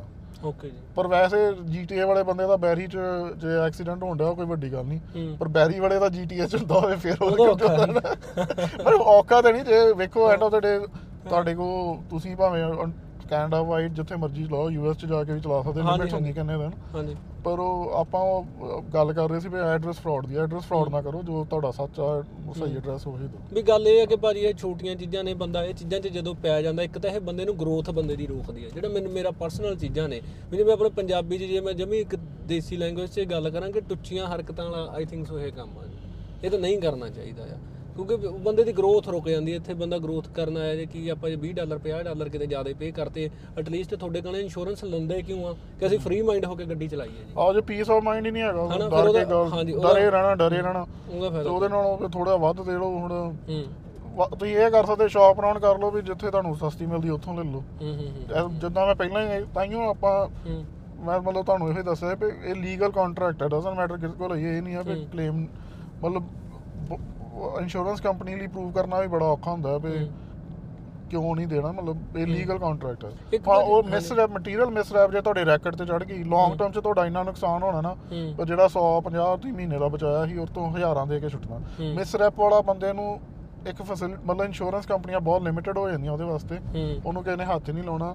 ਤੇ ਉਹ ਤਾਂ ਜਿੰਨੀ ਦੇਰ ਤੱਕ ਉਹਦੇ ਰੈਕਟ ਤੇ ਰਹੂਗੀ ਉਹਦੇ ਬੁਰੇ ਹਾਲ ਹੀ ਰਹਿਣੇ ਉਹਨੂੰ ਕਿਸੇ ਨੇ ਟੱਚ ਨਹੀਂ ਕਰਨਾ। ਮਿਸਰੈਪ ਇਜ਼ ਮਤਲਬ ਜਿੱਦਾਂ ਆਪਾਂ ਆਪਣੇ ਕ੍ਰੈਡਿਟ ਦਾ ਧਿਆਨ ਰੱਖੀਦਾ ਉਸੇ ਹਿਸਾਬ ਨਾਲ ਆਪਾਂ ਨੂੰ ਹੂੰ। ਇੰਸ਼ੋਰੈਂਸ ਰੈਕਟ ਦਾ ਵੀ ਧਿਆਨ ਰੱਖਣਾ ਜਿਵੇਂ ਭਾਜੀ ਹੁਣ ਇਹਦੀ ਆਪਾਂ ਕ੍ਰੈਡਿਟ ਦੀ ਚਲੋ ਗੱਲ ਕੀਤੀ ਆ ਮੰਨ ਲਓ ਬੰਦੇ ਨੇ ਆਪਦੀ ਸਹੀ ਇੰਸ਼ੋਰੈਂਸ ਮੰਨ ਲਓ ਜਿੰਨੇ ਦੀ ਵੀ ਇੱਥੇ ਆਪਣਾ ਜੀਟੀਏ ਦੇ ਵਿੱਚ ਹੁੰਦੀ ਆ ਇੱਕ ਸਹੀ ਪ੍ਰਾਈਸ ਦੀ ਇੰਸ਼ੋਰੈਂਸ ਮਿਲਣੇ ਨੂੰ ਐਕਚੁਅਲ ਕਿਹੜੀਆਂ ਚੀਜ਼ਾਂ ਦਾ ਫਿਰ ਬੰਦਾ ਧਿਆਨ ਕੀ ਰੱਖੇ? ਬੇਸਿਕ ਜਿਹੜੀਆਂ ਗੱਲਾਂ ਨੇ। ਇਹਦੇ ਚ ਭਾਜੀ ਅਹ, ਤੁਸੀਂ ਇੱਕ ਤੇ ਸ਼ਾਪ ਰਾਉਂਡ ਕਰਕੇ ਦੇਖੋ ਜਿੱਥੇ ਤੁਹਾਨੂੰ ਬੈਟਰ ਪ੍ਰਾਈਸ ਮਿਲਦਾ। ਹੂੰ ਹੂੰ। ਦੂਜਾ ਦੋ ਤਿੰਨ ਚੀਜ਼ਾਂ ਮੈਂ ਤੁਹਾਨੂੰ ਮਤਲਬ ਟਿਪਸ ਦੇ ਸਕਦਾ। ਹਾਂਜੀ ਹਾਂਜੀ। ਇੱਕ ਜਿਹੜਾ ਮੈਰਿਡ ਮੈਰਿਡ ਬੰਦਾ ਉਹਦਾ ਰੇਟ ਥੋੜਾ ਘੱਟ ਹੁੰਦਾ ਪਰ ਇਹਦਾ ਇਹ ਨਹੀਂ ਮਤਲਬ ਤੁਸੀਂ 20 ਸਾਲ ਦੇ ਤਾਂ ਮੈਰਿਡ ਲਿਖਾ ਕੇ ਡਿਸਕਾਊਂਟ ਪਵਾ ਲਓ। ਅੱਛਾ। ਸੱਚੀ ਅਸਲ ਚ ਮੈਰਿਡ ਹੋਣਾ ਚਾਹੀਦਾ। ਇਹ ਇਹਦਾ ਵੈਸੇ ਮੈਂ ਸੌਰੀ ਗੱਲ ਦਾ ਰੀਜ਼ਨ ਪੁੱਛਣਾ ਚਾਹੁੰਦਾ ਵੀ ਇਹ ਕੀ ਰੀਜ਼ਨ ਹੋਇਆ ਵੀ ਹਾਂਜੀ ਮੈਰਿਜ ਬਣਦਾ ਦਾ। ਮੈਰਿਡ ਬੰਦਾ ਥੋੜਾ ਜ਼ਿੰਮੇਵਾਰ ਹੋ ਜਾਂਦਾ ਫਿਰ। ਇਹਦਾ ਇੰਸ਼ੋਰੈਂਸ ਕੰਪਨੀ ਇਦਾਂ ਮਤਲਬ ਅਸੀਂ ਜ਼ਿੰਮੇਵਾਰ ਨਹੀਂ ਹੈ ਲੈ ਗੱਡੀ ਚਲਾਉਂਦੇ ਸਹੀ ਗੱਲ ਹੈ ਪਿੱਛੇ ਕੋਈ ਡੀਕਦਾ ਆ। ਇਹ ਕਹਿ ਸਕਦੇ ਆ। ਤੁਹਾਡੀ ਵੀਡੀਓ ਜਿੱਥੇ ਜਿੱਥੇ ਪਹੁੰਚਦੀ ਹੈ ਹਾਂਜੀ। ਬੰਦਾ ਸਿੰਗਲ ਹੈ ਇਹਨੂੰ ਮੈਰਿਡ ਕਰੋ ਤੇ ਇੰਸ਼ੋਰੈਂਸ ਕਰਾਓ। ਨਹੀਂ ਜੀ ਮੈਂ 20 ਡਾਲਰ ਵੱਧ ਪੇ ਕਰ ਦੂੰਗਾ। ਸਿੰਗਲ ਲਾਈਫ ਉਹ ਕੰਪਰੋਮਾਈਜ਼ ਸਹੀ ਗੱਲ ਆ। ਦੂਜਾ ਜਿੱਦਾਂ ਆਪਾਂ ਆਪਣੀ ਨਾ ਕ੍ਰੈਡਿਟ ਹਿਸਟਰੀ ਦਾ ਧਿਆਨ ਰੱਖੀਦਾ। ਵੀ ਮੈਂ ਪੇਮੈਂਟ ਨਹੀਂ ਲੇਟ ਕਰਨੀ। ਉਦਾਂ ਆਪਣੀ ਇੰਸ਼ੋਰੈਂਸ ਹਿਸਟਰੀ ਦਾ ਵੀ ਧਿਆਨ ਰੱਖੋ। ਉਹ ਕਿੱਦਾਂ ਰੱਖ ਸਕਦੇ ਜੇ ਨਾਨ ਪੇਮੈਂਟ ਹੋ ਗਈ ਆਪਣੀਆਂ ਪੇਮੈਂਟਾਂ ਮੇਕ ਸ਼ੋਰ ਵੀ ਤੁਹਾਡੀਆਂ ਪੇਮੈਂਟਸ ਜਿਹੜੀਆਂ ਟਾਈਮ ਤੇ ਜਾਣਦੀਆਂ ਹਾਂਜੀ। ਇੰਸ਼ੋਰੈਂਸ ਕੰਪਨੀ ਤੁਹਾਨੂੰ ਪੂਰਾ ਨੋਟਿਸ ਭੇਜਦੀ ਹੈ ਜੇ ਪੇਮੈਂਟ ਮਿਸ ਹੋਈ ਹੈ ਓਕੇ ਤੇ ਉਹਨੂੰ ਸੀਰੀਅਸਲੀ ਲਓ ਕਿਉਂਕਿ ਉਹ ਰੈਕਡ ਤੇ ਚੜ ਗਈ ਤੇ 3 ਸਾਲ ਤੁਹਾਡੇ ਰੈਕਡ ਤੇ ਰਹਿਣੀ ਹੈ ਅੱਛਾ ਜੀ। ਤੇ। ਹੋਰ ਤੁਸੀਂ ਇੱਕ ਕਈ ਮੋਸਟਲੀ ਕੰਪਨੀਆਂ ਨਾ ਅੱਜਕੱਲ ਐਪ ਦਾ ਡਿਸਕਾਊਂਟ ਦੇਣ ਲੱਗ ਪਈਆਂ। ਤੇ ਲੋਕਾਂ ਦੇ ਹਰ ਕੋਈ ਮਤਲਬ ਕਈ ਸੋਚਦੇ ਆ ਪਤਾ ਨਹੀਂ ਮੈਂ ਇਹਦੇ ਕਰਕੇ ਜੀ ਐਪ ਡਾਊਨਲੋਡ ਕਰ ਲੂੰਗਾ ਮੇਰੀ ਪ੍ਰਾਈਵੇਸੀ ਖਤਮ ਹੋ ਜੂਗੀ ਪਰ ਇਦਾਂ ਦੀ ਗੱਲ ਨਹੀਂ ਹੁੰਦੀ। ਮੋਸਟਲੀ ਇਦਾਂ ਹੁੰਦਾ ਵੀ ਐਪ ਡਿਸਕਾਊਂਟ ਐਪ ਦਾ ਡਿਸਕਾਊਂਟ ਤੁਹਾਡਾ ਵੱਧ ਵੀ ਜਾਂਦਾ ਜੇ ਤੁਸੀਂ ਅੱਛੇ ਡਰਾਈਵਰ ਹੋ। ਤੇ ਜੇ ਡਰਾਈਵਰ ਨਹੀਂ ਅਹ, ਇਹਦਾ ਘੱਟ ਵੀ ਸਕਦਾ ਪਰ ਇਹਦਾ ਕੋਈ। ਨੁਕਸਾਨ ਨਹੀਂ ਹੈਗਾ। ਓਕੇ। ਇੱਕ ਸਾਲ ਜ਼ਰੂਰ ਲਾ ਕੇ ਵੇਖੋ ਜੇ ਫੋਰ ਐਗਜ਼ਾਮਪਲ ਮੇਰੇ ਕੇਸ 'ਚ ਮੇਰੀ 28% ਡਿਸਕਾਊਂਟ ਨਾਲ 28% ਘਟ ਗਿਆ ਸੀਗਾ। ਅੱਛਾ ਜੀ ਉਹਦੇ ਨਾਲ ਹੀ ਜੀ। ਹਾਂਜੀ ਉਹ ਤਿੰਨ ਚੀਜ਼ਾਂ ਵੇਖਦੇ ਆ ਜ਼ਿਆਦਾਤਰ ਤੁਸੀਂ ਹਾਰਡ ਬ੍ਰੇਕਿੰਗ ਤੇ ਨਹੀਂ ਕਰਦੇ ਕਿਸ ਟਾਈਮ ਤੇ ਚਲਾਉਂਦੇ ਜੇ। ਮਤਲਬ ਰਾਤ ਨੂੰ ਚਲਾਉਂਦੇ ਤੇ ਇੱਕ ਵੀ ਸਟਾਪ ਸਾਈਨ ਵਗੈਰਾ ਸਪੀਡਿੰਗ ਤੇ ਨਹੀਂ ਕਰਦੇ 130 ਤੋਂ ਉੱਪਰ। ਇਹ ਫਿਰ ਭਾਜੀ ਉਹਦੇ ਵਿੱਚ ਜਾਨੀ ਸਾਰਾ ਲਾਈਵ ਕਾਊਂਟ ਹੁੰਦਾ ਹੁੰਦਾ ਵੀ ਲਾਈਕ ਬੰਦੇ ਨੇ ਸਟਾਪ ਸਾਈਨ। ਕਰਨਾ ਜਾਂ ਜੇ ਉਹ। ਤੁਸੀਂ ਉਹ 'ਚ ਜਿੱਦਾਂ ਕਈ ਕਾਫੀ ਮੇਰੇ ਵੀਰ ਟਰੱਕਿੰਗ profession 'ਚ ਹੈ ਹਾਂਜੀ ਕਲਾਇੰਟ ਹਾਂਜੀ। ਸੋ ਉਸ 'ਚ ਤੁਸੀਂ ਆਫ ਹੀ ਕਰ ਸਕਦੇ ਹੋ ਵੀ ਮੈਂ ਹੁਣ ਪ੍ਰੋਫੈਸ਼ਨਲੀ ਮੇਰੇ ਟਰੱਕ ਦੇ ਉੱਤੇ ਬੈਠਾ ਤੁਸੀਂ ਉਹਨੂੰ ਹੂੰ। ਆਫ ਹੀ ਕਰ ਤੁਸੀਂ ਹੂੰ। ਤੁਹਾਡੇ ਕੋਲ ਫੈਸਿਲਿਟੀ ਹੁੰਦੀ ਹੈ ਉਹਦੇ ਵਿੱਚ। ਫਿਰ ਭਾਜੀ ਜਿਵੇਂ ਤੁਸੀਂ ਟਰੱਕਿੰਗ ਦੀ ਗੱਲ ਕੀਤੀ ਆ ਤੇ ਵੈਸੇ ਮੈਂ ਉਹਦਾ ਜਰਨਲੀ ਪੁੱਛਦਾ ਆ ਕਿ ਤੁਸੀਂ ਕੋਈ ਨੰਬਰ ਆਫ ਕੋਈ ਆਈਡੀਆ ਹੋਊਗਾ ਵੀ ਤੁਸੀਂ ਕਿੰਨੀਆਂ ਕੰਪਨੀਆਂ ਨਾਲ ਤੁਸੀਂ ਡੀਲ ਕਰਦੇ ਹੋ ਵੈਸੇ? ਸਾਡੇ ਕੋਲ ਭਾਜੀ ਅ, 15 ਤੋਂ ਉੱਪਰ ਕੰਪਨੀਆਂ ਹੈਗੀਆਂ। ਦੈਟਸ ਗੁੱਡ ਤੇ, ਹਾਂ। ਤੇ ਬਾਕੀ ਤੋਂ ਸ਼ਾਪ ਰਾਉਂਡ ਕਰਕੇ ਜੋ ਬੈਸਟ ਰੇਟ ਆਉਂਦਾ ਉਹ ਕਰ ਸਕਦੇ ਹਾਂ ਦੂਜਾ ਮੇਨ ਐਪ ਦੇ ਬਾਰੇ ਗੱਲ ਕਰ ਰਹੇ ਸੀ ਫਿਰ। ਕਲੀਨ ਰੈਕਟ ਦੇ ਬਾਰੇ। ਸੋ ਜੇ ਟਿਕਟ ਵੀ ਮਿਲਦੀ ਹੈ ਉਹਨੂੰ ਫਾਈਟ ਕਰੋ ਪੇ ਨਾ ਕਰੋ ਹੋ। ਸਕਦਾ ਵੀ ਨਾ ਰੈਕਟ ਤੇ ਚੜੇ ਓਕੇ ਤੇ ਮੋਸਟਲੀ ਇੱਕ ਬੜੀ ਇੰਪੋਰਟੈਂਟ ਮੈਂ ਟਿਪ ਦੇਣਾ ਚਾਹੂੰਗਾ ਕਿ ਜੇ ਨਾ ਤੁਹਾਡਾ। ਡਰਾਈਵਿੰਗ ਰੈਕਟ ਕਲੀਨ ਹੈ ਤੁਹਾਨੂੰ ਇੰਸ਼ੋਰੈਂਸ ਕੰਪਨੀ ਆਫਰ ਕਰੂਗੀ ਹੂੰ। ਤੁਹਾਡਾ ਪਹਿਲਾ ਐਕਸੀਡੈਂਟ ਮਾਫ ਹੋਵੇ ਉਹਦਾ ਵੱਖਰੇ ਵੱਖਰੇ ਨਾਮ ਹੈ ਹਰ ਕੰਪਨੀ ਨਾਲ। ਐਕਸੀਡੈਂਟ ਪ੍ਰੋਟੈਕਸ਼ਨ ਕਹਿੰਦੇ ਆ ਕਈ ਤੇ ਜਾਂ ਐਕਸੀਡੈਂਟ ਵੇਵਰ ਉਹ 5-6 ਡਾਲਰ ਦੀ ਇੰਡੋਰਸਮੈਂਟ ਹੁੰਦੀ ਹੈ। ਉਹਨੂੰ ਆਪਣੀ ਕਵਰੇਜ ਇਸ ਦੇ ਵਿੱਚ ਪਾਉਣਾ ਜ਼ਰੂਰ ਚਾਹੀਦਾ। Same for ticket minor conviction ਜੇ ਤੁਹਾਨੂੰ ਮਿਲ ਜਾਂਦੀ ਹੈ ਤੇ ਉਹਦੇ ਨਾਲ ਤੁਹਾਡਾ ਰੇਟ ਨਹੀਂ ਵਧੂਗਾ। ਇਹ ਦੋਵੇਂ ਚੀਜ਼ਾਂ ਦਾ ਸਰਚਾਰਜ ਹੁੰਦਾ। ਸਰਚਾਰਜ ਮਤਲਬ ਹੈ। ਫੋਰ ਐਗਜ਼ਾਮਪਲ ਤਾਂ ਜਦੋਂ ਤੁਹਾਡਾ ਰਿਨਿਊਅਲ ਹੋਣਾ ਉਹ ਐਕਸੀਡੈਂਟ ਕਰਕੇ ਤੁਹਾਡਾ ਰੇਟ ਵਧਣਾ ਉਹ ਟਿਕਟ ਕਰਕੇ ਵਧਣਾ। ਸੋ ਉਹ ਜਿਹੜਾ ਜੇ ਤੁਸੀਂ ਐਂਡੋਰਸਮੈਂਟਸ ਪਾਈਆਂ ਤੇ ਉਹ ਉਹ ਉਸ ਕਾਰਨ ਨਹੀਂ ਵਧੂਗਾ ਹਾਂ। ਜੋ ਓਵਰਆਲ ਜਨਰਲ ਰੇਟ ਇੰਕਰੀਜ਼ ਆ ਉਹ ਵੱਧ ਸਕਦਾ ਪਰ ਇੱਕ. ਤੁਹਾਨੂੰ ਫੋਰ ਮੇਰੇ ਕੇਸ ਦੇ ਵਿੱਚ ਮੇਰਾ 2012 ਚ ਐਟਫੋਲਡ ਐਕਸੀਡੈਂਟ ਸੀਗਾ। ਤੇ ਉਹ ਐਂਡੋਰਸਮੈਂਟ ਮੇਰੀ ਪਾਲਿਸੀ ਤੇ ਪਈ ਸੀ ਤੇ ਮੇਰਾ 18 ਤੱਕ ਵਧਿਆ ਨਹੀਂ। ਐਕਸੀਡੈਂਟ ਹੋਇਆ ਨਾ ਹੋਇਆ ਇੱਕ ਬਰਾਬਰ ਸੀਗਾ ਉਹ। ਅੱਛਾ ਜੀ ਪਰ ਇਹ ਪ੍ਰੋਬਲਮ ਜ਼ਰੂਰ ਹੋਇਆ ਉਸ ਚ ਵੀ ਤੁਹਾਨੂੰ ਉਸੇ ਕੰਪਨੀ ਨਾਲ ਅਗਲੇ ਉਹਨੇ ਸਾਲ ਰਹਿਣਾ ਉਹਨੇ ਪੈਂਦਾ ਸਾਲ ਰਹਿਣਾ ਜੇ ਤੁਸੀਂ ਕੰਪਨੀ ਚੇਂਜ ਕਰਦੇ ਜੇ ਉਹ ਨਵੀਂ। ਦੂਜੀ ਕੰਪਨੀ ਨੇ ਨਹੀਂ ਤੁਹਾਨੂੰ ਉਹਦੀ ਆਨਰ ਨਹੀਂ ਕਰਨਾ ਉਹਨੇ। ਉਹ ਫਿਰ ਇਨਕਰੀਜ਼ ਹੋਊਗਾ ਜਿਹੜਾ ਹਾਂ। ਤੇ ਤੇ- ਉਹ ਇਹ ਮਤਲਬ ਇਹ ਇਹ ਛੋਟੀਆਂ ਛੋਟੀਆਂ ਕਈ ਵਾਰੀ ਆਪਾਂ 4-5 ਡਾਲਰ। ਕਰਨ ਲਈ ਕੱਟ ਕਵਰੇजेस ਦਾ ਕੱਟ ਕਾਰਨਰ ਕਰਦੇ ਆ ਹੂੰ ਪਰ ਇਹ ਲੌਂਗ ਟਰਮ ਚ ਜ਼ਿਆਦਾ ਫਾਇਦਾ ਬਰੀਫਲੀ ਨਹੀਂ। ਬੜੀਆਂ ਚੀਜ਼ਾਂ ਨੇ ਹਨਾ ਜੀ ਨਹੀਂ ਇਹ ਨਾਲ। ਦੱਸਾਂਗੇ ਜਦੋਂ ਦੀ ਪੈਸੇ ਦੇਣ ਦੇ ਉਹੀ ਨਹੀਂ ਕਹਿੰਦੇ ਨਾ ਮੈਂ ਆਨਲਾਈਨ ਲੈ ਲਾਂ ਹੁਣ ਹੂੰ। ਤੁਸੀਂ ਪ੍ਰੋਫੈਸ਼ਨਲ ਨਹੀਂ ਅਸੀਂ ਪ੍ਰੋਫੈਸ਼ਨਲ ਆ ਹਾਂਜੀ ਮੈਂ ਮਤਲਬ ਇੱਕ ਮਤਲਬ ਮੈਨੂੰ ਕਵਰੇजेस ਦਾ ਐਗਜ਼ੈਕਟਲੀ ਪਤਾ ਜਾਂ। ਜਿਹੜਾ ਵੀ ਤੁਸੀਂ ਬ੍ਰੋਕਰ ਹੈ ਉਹਨੂੰ ਉਹਨੇ ਪੜ੍ਹ ਕੇ ਲਾਇਸੈਂਸ ਲਿਆ ਆ ਤੇ ਉਹ ਤੁਹਾਨੂੰ ਜ਼ਿਆਦਾ ਬੈਟਰ ਸਲਾਹ ਦੇ ਸਕਦਾ ਨਾਲ ਉਹ ਇਸ ਇਹਨਾਂ ਸਿਨੈਰੀਓਜ਼ ਨਾਲ ਰੋਜ਼ ਡੀਲ ਕਰ ਰਹੇ ਸੋ ਤਾਂ ਇਹ ਚੀਜ਼ਾਂ ਦਾ ਫਾਇਦਾ ਹੋ ਜਾਂਦਾ ਜੇ ਤੁਹਾਡਾ ਤੁਸੀਂ ਬ੍ਰੋਕਰ ਕੋਲ ਲੈਂਦੇ ਜੇ ਜਾਂ ਕੋਈ ਵਧੀਆ ਐਡਵਾਈਜ਼ਰ ਹੈ। ਇਵਨ ਡਾਇਰੈਕਟ ਰਾਈਟਰ ਵੀ ਲੈਂਦੇ ਕੋਈ ਪ੍ਰੋਬਲਮ ਨਹੀਂ। ਜਿੱਦਾਂ ਮੈਂ ਕਿਹਾ ਲੀਗਲ ਕੰਟਰੈਕਟਸ ਆ ਇਟ ਡਸਨਟ ਮੈਟਰ ਕਈ ਨੇ ਸੁਣਿਆ ਵੇ ਜੀ ਆ ਜੀ ਇੰਸ਼ੋਰੈਂਸ ਨਹੀਂ ਮਿਲੀ ਜੀ ਇੰਸ਼ੋਰੈਂਸ ਕਰਾਈ ਆ। ਹੂੰ। ਉਹ ਬੜੇ ਰੇਅਰ ਕੇਸਿਸ ਹੁੰਦੇ ਆ ਜਿਸ ਚ ਹੂੰ। ਕਲਾਇੰਟ ਵੱਲੋਂ ਵੀ ਕੋਈ ਗਲਤੀ ਹੁੰਦੀ ਹੈ ਘਰ ਚ ਕੋਈ ਡਰਾਈਵਰ ਆ। ਹੂੰ। ਹੁਣ ਅਸੀਂ ਤੇ ਨਾ ਮੈਂ ਪੁਲਿਸ 'ਚ ਕੰਮ ਕਰਦਾ ਨਾ ਨਾ ਮੈਂ ਆਰਸੀਐਮਪੀ 'ਚ ਕਰਦਾ ਤੇ ਨਾ ਮੈਂ ਪ੍ਰਾਈਵੇਟ ਇਨਵੈਸਟੀਗੇਟਰ ਮੈਨੂੰ ਤਾਂ ਕਲਾਇੰਟ ਕਹੂਗਾ ਘਰ 'ਚ ਜੀ ਦੋ ਡਰਾਈਵਰ ਆ ਤੇ ਅਸੀਂ ਦੋ ਪਾ ਦਾਂਗੇ। ਤੇ। ਬਾਅਦ 'ਚ ਤੀਜਾ ਡਰਾਈਵਰ ਅਨਡਿਸਕਲੋਜ਼ਡ ਆ ਗੱਡੀ ਚਲਾਉਣ ਡਿਆ। ਫਿਰ ਤੁਸੀਂ ਯੂ ਕੈਨੋਟ ਐਕਟ ਇਨੋਸੈਂਟ ਆ ਨਾ ਉਹ। ਸਾਨੂੰ ਤੇ ਪਤਾ ਨਹੀਂ ਸੀ ਜੀ ਨਾ। ਪਵਾਈਦਾ ਹਰ ਇੱਕ ਨੂੰ। ਪਤਾ ਵੀ ਲੀਗਲੀ ਜੇ ਘਰ 'ਚ ਕੋਈ ਡਰਾਈਵਰ ਰਹਿੰਦਾ ਤੇ ਉਹਦਾ ਨਾਮ ਪਾਉਣਾ ਪੈਂਦਾ ਇੰਸ਼ੋਰੈਂਸ ਨਹੀਂ ਚੱਲ ਰਹੀ ਪਰ ਐਟ ਦਾ ਸੇਮ ਟਾਈਮ ਜੇ ਉਹਦੀ ਆਪਣੀ ਗੱਡੀ ਆਪਣੀ ਇੰਸ਼ੋਰੈਂਸ ਆ ਡਿਸਕਲੋਜ਼ ਕਰ ਦੋ ਡਰਾਈਵਰ ਆ ਉਹਦਾ ਤੁਹਾਨੂੰ ਐਕਸਟਰਾ ਪ੍ਰੀਮੀਅਮ ਨਹੀਂ ਕੋਈ ਪੈਣਾ। ਅੱਛਾ ਓਕੇ ਫਿਰ ਭਾਜੀ ਜਿਵੇਂ ਇਹ ਹੁੰਦਾ ਹੈ, ਇੱਕ ਕਈ ਵਾਰੀ ਜਿਹੜੇ ਬੰਦੇ ਨਵੇਂ ਆਉਂਦੇ ਨੇ ਇੱਥੇ, ਜਦੋਂ ਮੰਨ ਲਓ ਸਿੱਧਾ ਜੀ ਲਾਇਸੈਂਸ ਨਹੀਂ ਬਣਦਾ, ਜਿੰਦਾ ਪਿੱਛੇ ਦਾ ਐਕਸਪੀਰੀਅੰਸ ਨਹੀਂ ਕਾਊਂਟ ਹੁੰਦਾ, ਮੰਨ ਲਓ G2 ਆ ਜਿਹਦੇ ਕੋਲ ਲਾਇਸੈਂਸ ਹੈ ਨਾ, ਤੇ ਉਹ ਜਦੋਂ ਫਿਰ ਨਵੀਂ ਇੰਸ਼ੋਰੈਂਸ ਕਰਦੇ ਆ ਤਾਂ ਕਈ ਵਾਰੀ ਜਿਹਦਾ ਜੀ ਲਾਇਸੈਂਸ ਹੁੰਦਾ ਉਹਦਾ ਵਿੱਚ ਨਾਂ ਐਡ ਆਨ ਕਰਵਾ ਲੈਂਦੇ ਆ। ਤਾਂ ਪਾਲਿਸੀ ਦੇ ਵਿੱਚ ਕੋਈ ਫ਼ਰਕ ਪੈਂਦਾ ਉਸ ਚੀਜ਼ ਦੇ ਨਾਲ? ਇਹ ਬੇਸਿਕਲੀ ਜੇ ਤੇ ਉਹ ਬੰਦੇ ਦੀ ਇੰਸ਼ੋਰੈਂਸ ਆਪਣੀ ਚੱਲ ਰਹੀ ਹੈ ਫਿਰ ਤਾਂ ਤੁਹਾਨੂੰ ਪਾਉਣ ਦੀ ਲੋੜ ਨਹੀਂ। ਪਰ ਉਹ ਬੰਦਾ ਕਿਤੇ ਇੰਸ਼ੋਰਡ ਨਹੀਂ ਹੈ ਫਿਰ ਤੁਹਾਨੂੰ ਪਾਉਣਾ ਪੈਣਾ। ਸੋ ਫਿਰ- G2 ਦੇ ਉੱਤੇ ਜੀ ਇਕੱਲਾ ਇਹ ਫੈਕਟਰ ਨਹੀਂ ਹੁੰਦਾ ਉਹਦਾ ਡਰਾਈਵਿੰਗ ਰੈਕੋਰਡ ਵੀ ਮੈਟਰ ਕਰਦਾ। ਸੋ ਇਕੱਲਾ ਲਾਇਸੈਂਸ ਕਲਾਸ ਦੇ ਨਾਲ ਨਹੀਂ ਫ਼ਰਕ ਪੈਂਦਾ। ਮੇਨ ਇਹ ਇਹ ਬੰਦਾ ਭਾਵੇਂ ਜੀ ਵਾਲਾ ਹੋਵੇ ਜੀ ਉਹ ਕੇਅਰਲੈਸ ਡਰਾਈਵਿੰਗ ਦੀ ਟਿਕਟ ਲਈ ਹੋਵੇ। ਹਾਂਜੀ। ਸੋ ਉਹ ਜਿਹੇ ਡਰਾਈਵਰ ਨਾਲ ਤਾਂ ਰੇਟ ਵਧਣਾ ਹੀ ਆ। ਓਕੇ ਓਕੇ ਓਕੇ ਓਕੇ ਸਹੀ ਆ। ਤੇ ਭਾਜੀ ਇੱਕ ਮੈਨੂੰ ਇਹ ਦੱਸਿਓ ਵੀ ਇਦਾਂ ਦੇ ਸਿਨੈਰੀਓ 'ਚ ਕੀ ਹੁੰਦਾ? ਮੰਨ ਲਓ ਦੋ ਬੰਦੇ ਜਦੋਂ ਗੱਡੀ ਡਰਾਈਵ ਕਰਦੇ ਨੇ ਕੋਈ ਐਕਸੀਡੈਂਟ ਹੋ ਜਾਂਦਾ ਲੋਟ ਆਫ ਟਾਈਮਸ ਹੁੰਦੇ ਨੇ ਇਦਾਂ ਦੇ ਕੇਸ ਨਾ ਕਿ ਨਾਲ ਦਾ ਬੰਦਾ ਹੀ ਸੂਹ ਕਰ ਦਿੰਦਾ ਬੰਦੇ ਨੂੰ। ਆਫ ਕੀ- ਕੋਰਸ ਭਾਜੀ ਉਹ ਚ ਵੇਖੋ ਜਦੋਂ ਜਿੰਨਾ ਆਪਾਂ ਇੰਸ਼ੋਰੈਂਸ ਕੰਪਨੀ ਨਾਲ ਸੱਚ ਬੋਲਾਂਗੇ ਉਹ ਆਪਣਾ ਐਡਵਾਈਜ਼ਰ ਵੀ ਤੁਹਾਨੂੰ ਸਹੀ ਸਲਾਹ ਦੇਊਗਾ। ਹਾਂਜੀ। ਤੁਸੀਂ ਵੀ ਸੇਫ ਹੋ। ਹੂੰ। ਹੁਣ ਲੈਟਸ ਸੇ ਆਪਾਂ ਡਰਾਈਵ ਕਰ ਰਹੇ ਹਾਂ ਨਾ ਹਾਂਜੀ। ਤੇ ਪਰਮਾਤਮਾ ਨਾ ਕਰੇ ਵਾਹਿਗੁਰੂ ਤੇ ਜੇ ਐਕਸੀਡੈਂਟ ਹੋ ਜਾਂਦਾ ਹੈ, ਹੂੰ ਮੇਰੇ ਕੋਲ ਫੁੱਲ ਰਾਈਟ ਵੀ ਮੈਂ ਤੁਹਾਨੂੰ ਸੂਹ ਕਰਾਂ ਵੀ ਤੁਹਾਡੀ ਹੂੰ ਅੰਗੈਲੀ ਕਰਕੇ ਮੇਰਾ ਐਕਸੀਡੈਂਟ ਹੋਇਆ। ਅੱਛਾ। ਤੇ ਮੈਨੂੰ ਮੈਂ ਇੰਨੀ ਦੇਰ ਕੰਮ ਤੇ ਨਹੀਂ ਜਾ ਸਕਿਆ। ਠੀਕ ਹੈ ਜੀ। ਤੇ ਉਹ ਚ ਉਹ ਮੇਰਾ ਰਾਈਟ ਆ। ਹਾਂ। ਤੇ ਇਸੇ ਲਈ ਆਪਾਂ ਕਹਿੰਦੇ ਆ ਵੀ ਕੋਈ ਵੀ ਤੁਸੀਂ ਕਮਰਸ਼ੀਅਲ ਯੂਜ਼ ਕਰਦੇ ਹੋ ਗੱਡੀਆਂ ਦਾ ਲੈਟਸ ਸੇ ਕੋਈ ਵੀਰ ਭੈਣ ਉਬਰ ਚਲਾ ਰਹੇ ਆ। ਹੂੰ। Make sure pay even though Uber ਦੀ ਆ ਉਬਰ ਨੇ ਤੁਹਾਨੂੰ ਕਵਰੇਜ ਦੇਣੀ ਆ ਪਰ। ਉਹਨਾਂ ਇੰਪੋਰਟੈਂਟ ਆ ਤੁਸੀਂ ਆਪਣੀ ਕੰਪਨੀ ਨੂੰ ਦੱਸੋ ਕਿ ਮੈਂ ਉਬਰ ਚਲਾਉਂਦਾ ਫੁੱਲ ਟਾਈਮ ਚਲਾਉਂਦਾ। ਹਾਂਜੀ। ਸਾਰੀਆਂ ਕੰਪਨੀਆਂ ਨਹੀਂ ਅਕੋਮੋਡੇਟ ਕਰਨਗੀਆਂ ਪਰ ਤੁਹਾਡੀ ਇੰਸ਼ੋਰੈਂਸ ਪ੍ਰੋਪਰ ਹੋਣੀ ਚਾਹੀਦੀ ਹੂੰ, ਦੂਜਾ ਕੋਈ ਤੁਸੀਂ ਡਿਲੀਵਰੀ ਵਰਕ ਕਰਦੇ ਹੋ ਡੋਰ ਡੈਸ਼ ਕਰਦੇ ਹੋ ਕੁਝ ਵੀ ਕਿਸੇ ਵੀ ਤਰ੍ਹਾਂ ਦੀ ਡਿਲੀਵਰੀ ਕਰਦੇ ਹੋ ਉਬਰ ਈਟਸ ਕਰਦੇ ਹੋ ਮੇਕ ਸ਼ੋਰ ਕਿ ਤੁਹਾਡੇ ਇੰਸ਼ੋਰੈਂਸ ਪ੍ਰੋਵਾਈਡਰ ਨੂੰ ਪਤਾ ਹੋਵੇ। ਓਕੇ ਬਿਕਾਜ਼ ਜਦੋਂ ਕਲੇਮ ਹੋ ਜਾਏ ਤੁਸੀਂ ਇਹ ਨਹੀਂ ਕਹਿ ਸਕਦੇ ਮੈਨੂੰ ਤੇ ਪਤਾ ਨਹੀਂ ਸੀ ਦੱਸਣਾ। ਇਹ ਤੇ ਪਹਿਲਾਂ ਸੱਚਾਈ ਸਾਰੀ ਕਲੀਅਰ ਹੋਣੀ। ਚਾਹੀਦੀ ਹੈ ਕਿਉਂ ਕਰਕੇ ਉਸ ਟਾਈਮ ਤੇ ਨਾ ਬ੍ਰੋਕਰ ਤੁਹਾਡੀ ਹੈਲਪ ਕਰ ਸਕਦਾ ਉਹ ਕਲੇਮ ਵਾਲਿਆਂ ਨੇ ਕਹਿਣਾ ਵੀ ਤੁਸੀਂ ਐਪਲੀਕੇਸ਼ਨ ਸਾਈਨ ਕੀਤੀ ਸੀ ਉਦੋਂ ਤੁਸੀਂ ਦੱਸਿਆ ਨਹੀਂ। ਤੇ ਕੋਈ ਕੰਸਟਰਕਸ਼ਨ ਦਾ ਕੰਮ ਕਰਦਾ ਕਈ ਸਾਡੇ ਕਿਉਂਕਿ ਹੁਣ ਇੰਨੇ ਸਾਲ ਹੋ ਗਏ ਇਸੇ ਲਾਈਨ 'ਚ।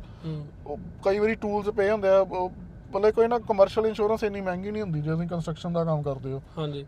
ਜਾਂ ਕੋਈ ਛੋਟੇ ਕੰਟਰੈਕਟਰ ਹੋ। ਸੋ ਉਹਦੀ ਪ੍ਰੋਪਰ ਕਵਰੇਜ ਰੱਖਿਆ ਕਰੋ। ਜੇ। ਤੁਹਾਡੇ ਤੁਹਾਡੇ ਬੇਸਿਕਲੀ ਤੁਹਾਡੇ ਕੋਲ ਪਿਕਅਪ ਹੈ ਤੁਸੀਂ ਕੰਸਟਰਕਸ਼ਨ ਸਾਈਟਸ 'ਤੇ ਜਾਂਦੇ ਹੂੰ।